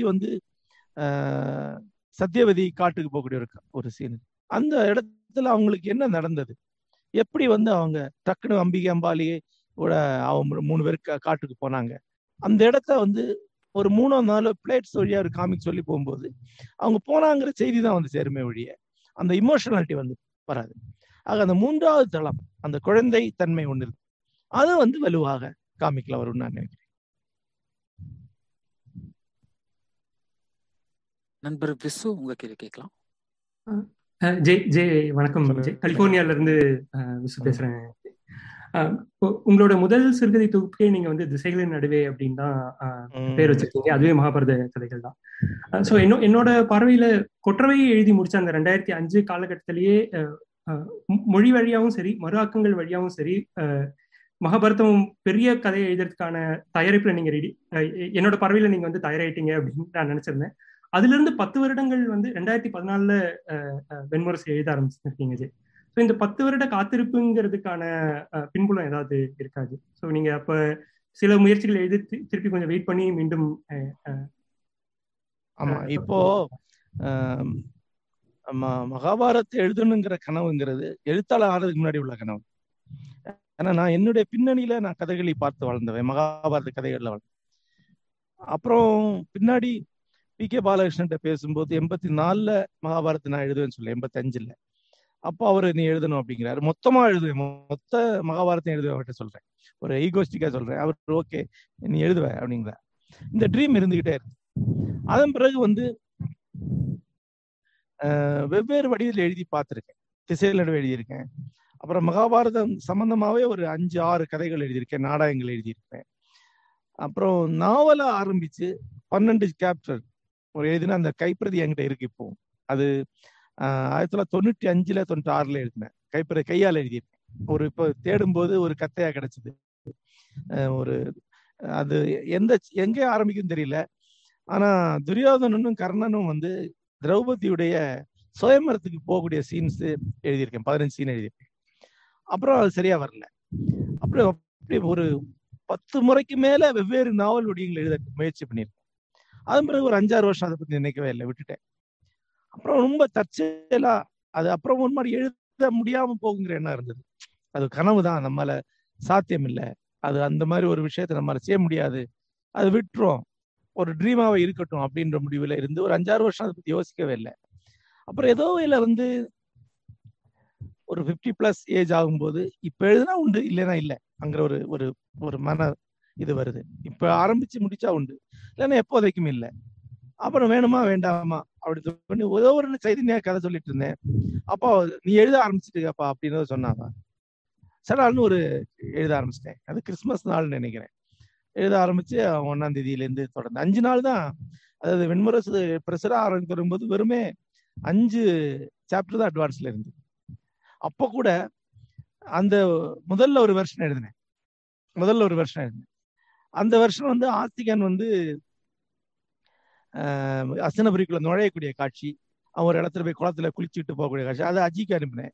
அஜி நல்லா இல்லை, அது வந்து ஒரு ரியலிஸ்டிக் நாவலுடைய பிளைன்ல இருக்கு, அந்த மூட் செட் ஆகலை அப்படின்னு. அப்புறம் அதை தூக்கி போட்டுட்டு அப்புறம் மறுபடியும் அன்னைக்கே மறுபடியும் இன்னொரு எழுதினேன். அப்போ சரியா வந்துருச்சு. இது வந்து அப்புறம் ஒன்ஸ் வந்து முதல் 2 chapter முடிஞ்ச உடனே வந்து அதனுடைய மொழி, அதனுடைய அந்த தளம் எல்லாமே ரெடி ஆயிடுச்சு. அதுக்கப்புறம் ஒன்றும் பிரச்சனை இல்லை. எப்பவுமே ஒவ்வொரு நாவல் எழுதும் போதும் ஒரு தத்தளிப்பு, ஒரு கோபம், ஒரு மாதிரியான ஒரு ஒரு ஒரு ஒரு நிலை உள்ள தன்மை இருந்திருக்கு. ஆனா எந்த நாவலுமே எழுதின பிறகு எதுவுமே பிரச்சனை இல்லாம முடிஞ்சிருக்கு. ஒவ்வொரு நாவலும் போகும்போது இது எங்க போகுது, என்ன வடிவத்துக்கு போகுதுங்கிற ஒரு குழப்பம் வந்துகிட்டே இருக்கும். எழுதி முடிச்ச பிறகு பாத்தீங்கன்னா பர்ஃபெக்டான வடிவத்துல எல்லாமே யூனிட்டோட இருக்கிறதுன்னு பார்த்தா தெரியும். அது ரொம்ப ஆச்சரியமான ஒரு விஷயமா தான் இருந்தது. அதனால ஒரு கட்டத்துக்கு அப்புறம் இது எப்படியும் வந்துடும், ஒன்றும் பிரச்சனை இல்லை, எழுத முடியாம ஒன்றும் போயிடாது அப்படிங்கிற ஒரு தன்னம்பிக்கை வந்துச்சு. நன்றி நண்பர் ரவி, உங்க கேள்வி கேட்கலாம். வணக்கம் ஜெயமோகன், திருநெல்வேலியிலேருந்து ரவி பேசுறேன். 2 கேள்வி. ஃபர்ஸ்ட் வந்து இந்த சொல் வளர்காடுல கிட்டத்தட்ட பாண்டவர்கள் வந்து ஒவ்வொரு யூனிவர்சிட்டியா போறாங்க. அந்த காடுல ஒவ்வொரு அதுல வரக்கூடிய டீடைல்ஸ் வந்து பிரமிக்க வைக்கக்கூடிய டீடைல்ஸ். ஸோ கடைசியில் அவங்க அந்த சாந்திபினி குருகுலத்துக்கு போய் முதன்மை ஆசிரியரா கிருஷ்ணர் உட்கார்றாரு, அவரை சந்திக்கிறாங்க. ஸோ இந்த இன்ஃபர்மேஷன்லாம் எங்கேருந்து கிடச்சிது? அதாவது இது வந்து ஒரு 3000 வருஷத்துக்கு முன்னாடி இப்போ இருக்கிற ஐஏஎம், ஐஐடி, அண்ணா யூனிவர்சிட்டி மாதிரி அவ்வளோ யூனிவர்சிட்டிஸ் இருந்திருக்கு டிஃப்ரெண்ட் ஃபார்மில். ஸோ அந்த இன்ஃபர்மேஷன் எப்படி கிடச்சிது? அது ஒரு கேள்வி. இன்னொரு கேள்வி, மணி பல்லவத்தை பற்றி உங்களுக்கு எப்போதுமே ஒரு பிரமிப்பு இருக்குது. அந்த சிறுகதை கூட பிரமாதமான ஒரு சிறுகதை வந்துருக்கு. அதை பத்தி ஒரு நாவல் எழுதுற ஏதாவது ஒரு ஐடியா இருக்கா உங்களுக்கு? அப்ப வந்து இந்த வேதிக் பீரியடுடைய இந்த குருகுல மறைமைகள் இதை பற்றி வந்து நடராஜ குரு எழுதியிருக்கிறார், அரணகுருடைய மாணவர் அவர். அப்புறம் நித்யா எழுதியிருக்கிறார், அவருடைய உரைகள், உபரிஷ்ட உரைகள்ல இதை பத்தி சொல்லியிருக்கிறார். முக்கியமா வந்து சாந்தோக்கியம், மாண்டூக்கியம், இந்த விவர்ஷத்தில் இருக்கக்கூடிய பெயர்கள் எல்லாமே அது எந்த காட்டில் உருவானது என்பதுதான் காட்டு. ரெண்டாவது, ஏன் காடுன்னா ஆரண்யகங்கள் தான் வந்து விவர்ஷத்துகளுடைய இது உங்களுக்கு தெரியும் நினைக்கிறேன். வேதங்களுக்கு அந்த விளக்கங்களுக்கு 2 பேர் இருக்கு, பிராமணங்கள், ஆரண்யகங்கள். பிராமணங்கள் அப்படின்னா அதை சடங்குகள், நடைமுறைப்படுத்தப்பட வேண்டிய நெறிகள் அப்படின்னு அர்த்தம். அது பிராமணர்களுக்குரியவை. ஆரண்யகங்கள் இன்னொரு கிளை இருக்கு. ஆரண்யகங்கள் தான் வந்து உபனிஷத்துகளுக்கான அடிப்படையில உருவாக்கு. ஆரண்யம்னால காடுதான். அப்புறம் வந்து இருக்கிற மிகப்பெரிய உபனிஷத்து பிரகதாரண்யகம், பெரிய காட்டில் பிறந்தது, பிரகதாரண்யகம் அன்னு பேர் அதுக்கு, பிரகத உபனிஷத்து. இதுல வந்து அந்த முன்னுரையில நித்யா ஒரு சுவாரஸ்யமான ஒரு வரி சொல்றாரு, பிரகதாரண்யகம் மட்டுமல்ல, எல்லா உபனிஷத்துக்குமே பிரகதாரண்யங்கள் தான், எல்லாமே பெரிய காடு தான், இது மட்டும் அளவுல பெரிய காடு, மற்ற எல்லாமே பெரிய காடு தான் அப்படின்னு. அப்ப அந்த காடுகள்ல ஒவ்வொரு காடும் ஒவ்வொரு ஒரு பல்கலைக்கழகங்கிறது அதனுடைய வே ஆஃப் தாட் இருக்குல்ல, ஒன்று கொண்டு முரண்படுது, ஒரு பெரிய விவாத களமா இருக்கு. அதே டைம்ல எல்லாமா சேர்ந்து ஒரு தரிசனத்தை முன்னெடுத்து கொள்ளக்கூடியதாகவும் இருக்கு. அது வந்து வேதங்களை உபனிஷத்துல பற்றி எழுதப்பட்ட பெரும்பாலான ஆய்வாளர்கள் இதெல்லாம் விரிவாக பேசியிருக்கிறார்கள். ஜெர்மானிய அறிஞர்கள் எழுதியிருக்கிறார்கள். அதை அப்படிதான் அந்த விஷயம் உருவாக்கப்பட்டிருக்கு. அது லிட்ரேச்சர்னு வரும்போது அதை நெரேட் பண்றதுக்கு, ஒரு சித்தரிக்கிறதுக்கு நமக்கு ஒரு புனைவு சுதந்திரம் ஒன்று இருக்கு. அதை பயன்படுத்திக்கிட்டு அதை காட்சி வடிவமாக்கி. அப்புறம் மணிபல்லவம் வந்து எனக்கு எப்பவுமே சுவாரஸ்யமான ஒரு விஷயம்தான். ஆகவே அதை திருச்சிருவேல இருக்கேன். இது வெண்முரசு முடியும் போதும் ஒரு சின்ன ரெஃபரன்ஸ் அதுல வருது. ஆனா அதே டைம்ல அது ஒரு ட்ரீம் மட்டும்தான், ஒரு பீஸ் ஆஃப் ட்ரீம். அதுல ஒரு பிலசபிக்கல் கொஸ்டின் இருந்தால்தான், அதுல ஒரு தத்துவார்த்தமான ஒரு முடிச்சு இருந்தாதான் அது வந்து ஒரு நாவலா ஆக்க முடியும். இல்லைன்னா ஜஸ்ட் ஒரு ஃபிக்ஷனா, ஒரு வெறும் கற்பனை இதாக தான் எழுத முடியும். நான் நெக்ஸ்ட் என்ன எழுதுவேன்னு எனக்கு எப்பவுமே தெரியல. இப்ப பார்த்தா எழுதுவேனானு கூட சந்தேகமா தான் இருக்கு. பார்க்கலாம். நன்றி. நன்றி ஜே. 2 மணி நேரம், 1/4 மணி நேரம் ஆயிடுச்சு. இன்னும் சில கேள்விகளோட முடிச்சுக்கலாம். யூடியூப்ல நிறைய கேள்விகள் இருக்கு. பட் பல கேள்விகள் வந்து நீங்க ஆல்ரெடி பதில் சொன்ன கேள்விகள் தான். அந்த கண்ணனுக்கும் கணிகருக்குமான டுயலிட்டி, இல்லைன்னா வெண்முரசுக்கு நீங்க தயார் பண்ண என்னென்ன நூல்கள் வாசிச்சிங்க, இல்லை வெண்முரசுல இருந்து ஒரு வாசகர் எப்படி வெளியே வரது போன்ற கேள்விகளை வந்து நீங்க தளத்திலேயோ இல்லை மற்ற இடத்துலையும் பதில் சொல்லியிருக்கீங்க. ஸோ அதை விட்டுட்டு யூடியூப்ல இருந்து கடைசி கேள்வியா வந்து நண்பர் தங்கராஜ் கேட்டிருக்காரு. வெண்முரசுல வந்து பல தேசத்தினரும் இந்தியாவில வந்து வணிகம் பண்றாங்க, துறைமுகங்கள் இயங்குது. ஸோ இந்த வணிக செய்திகள் எல்லாம் மகாபாரதத்துல உண்டா என்ற மாதிரி கேட்டிருக்காரு. இந்த வணிக செய்திகள் மகாபாரதத்துல இருக்கா அப்படின்னு கேட்டா, வியாச மகாபாரத்துடைய பேட்டர்ன் என்பது இந்த மாதிரி தகவல்களை சொல்றது. நிறைய விஷயங்களை நீங்க கற்பனையில விரிவாக்கம் தான் செய்யணும். உதாரணமா ஆடிகள் பத்தின ரெஃபரன்ஸ் இருக்கு. ஆடிகள் பத்தி அப்போ கண்ணாடி தொழில் இருந்திருக்கு அப்படிங்கிற இடத்துக்கு நீங்க போகலாம். வீடுகளை பத்தி சொல்லும் போது பல மாடிகள் அமைந்தவையாய், அழகிய திரைச்சீலைகள் தொங்கக்கூடியதாய் அப்படின்னு வர்ணனை இருக்கு. அப்ப நமக்கு என்ன தெரியுது? மரத்தால கட்டிருக்கோம். கங்கை சமொழியில நிறைய மரம் இருந்துச்சு, மரத்தாலான வில்லங்களா இருக்கலாம். அப்புறம் வந்து வீடுல வந்து திரைச்சீலைகள் தொங்க விடுதுன்னா கண்டிப்பா காட்டனா இருக்காது, சில்கு அந்த மாதிரியான இருக்கலாம். பட்டு பத்தின ரெஃபரன்சஸ் வருது. அப்போ ரெண்டாவது, மகாபாரத் சொல்லக்கூடிய பல துறைமுகங்கள் இன்றைக்கு கிடையாது. இப்போ தாமிரலிப்தி துறைமுகம் இன்றைக்கு இல்லை. அது கல்கத்தாவுக்கும் ஒரிசாவுக்கு நடுவில் எங்கேயோ கடலுக்குள்ள போயிடுச்சு. அப்படி பல துறைமுகங்கள் வந்து மறைந்து போயிருக்கு. இப்போ ஏறத்தாழ உலக வரலாற்றை எடுத்து பார்த்தா கூட சீ ட்ரேடு வந்து ஒரு வலுவான தொடக்கத்தை குறித்த காலம்தான் மகாபாரத காலகட்டம். சுமேரிய பண்பாடு, சீன பண்பாடு எல்லாமே பெரிய அளவுல கடல் வணிகம் பண்ண காலம் வந்து அந்த இரும்பு காலகட்டத்துடைய இறுதி.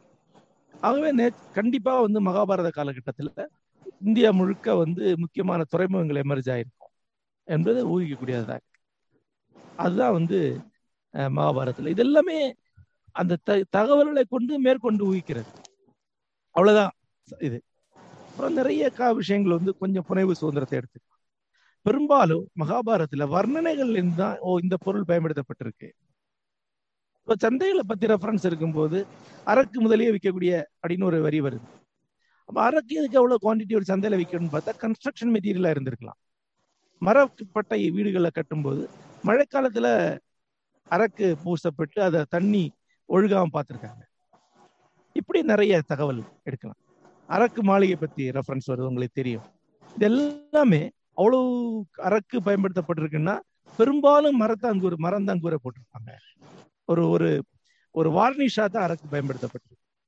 இந்த மாதிரியான நிறைய ஓமைகள், நிறைய குறிப்புகள் வச்சு உருவாக்கப்படக்கூடிய ஒரு ஒட்டுமொத்த சித்திரம் தான் மகாபாரத்துல இருக்கு. இதெல்லாமே ஒரு குறிப்பிட்ட பர்பஸ். சரி, வீடை பத்தி, மகாபாரத இல்லங்களை பத்தி ஒரு ஆராய்ச்சி பண்ணுவோம் அப்படின்னு எழுதினாரு.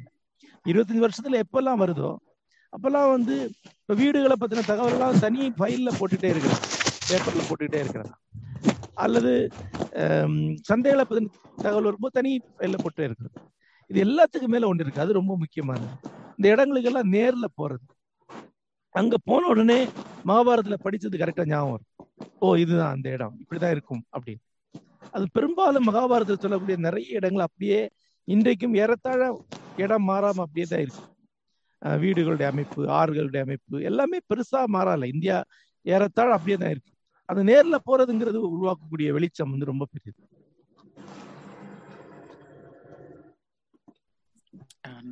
நன்றி ஜெய். ஸோ யூடியூப்ல கேள்விகள் நம்ம இதோட முடிச்சுக்கலாம். நீங்க 5 நண்பர்கள் வெயிட்டிங்ல இருக்காங்க, பட் நீங்க எப்போ நீங்க சொல்ற வரைக்கும் கேள்வி கேட்கலாம், அதுக்கப்புறம் முடிச்சு ஒரு கேள்வி. ஓகே, ஜெயந்தி நீங்க கேளுங்க. வணக்கம் ஜெய், ஜெயந்தி பேசுறேன்.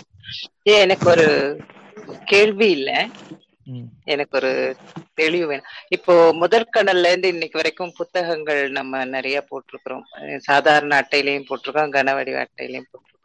இப்போ மொத்த புத்தகமும் வாங்கணும் அப்படின்னா இப்போ நமக்கு அதுக்கான சோர்ஸ் இல்ல, எங்கேயாவது ஒரு புத்தகமா தான் வாங்க வேண்டியது இருக்கு. இப்போ மொத்த புத்தகமா அதை வாங்குற மாதிரி ஏதாவது ஏற்பாடு இருக்கா? நம்ம பண்ண போறோமா? பண்ண போறீங்களா?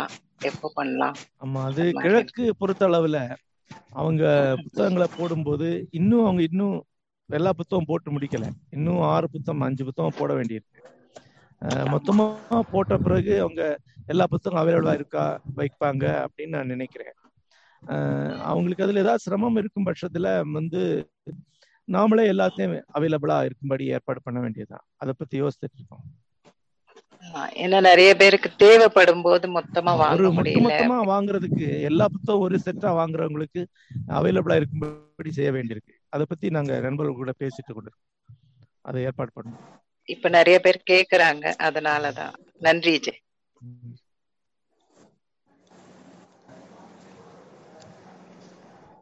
ஓகே ஓகே, நன்றி ஜெய். அனைவருக்கும் மனமார்ந்த நன்றி. ஏறத்தாழ 2.5 மணி நேரம் உங்கள் எல்லாருடன் உரையாடினது எனக்கு நிறைவளிக்குது. இந்த குருணி பூர்ணிமா நாள்ல உங்க அனைவருக்கும் குரு அருள் நிறையட்டும் என்று வாழ்த்துகிறேன். வணக்கம். நன்றி. நன்றி ஜெய். நன்றி ஜெய். நன்றி. நன்றி நன்றி நன்றி ஜெய். மிக்க நன்றி ஜெய். மிக்க நன்றி. நன்றி சார். நன்றி.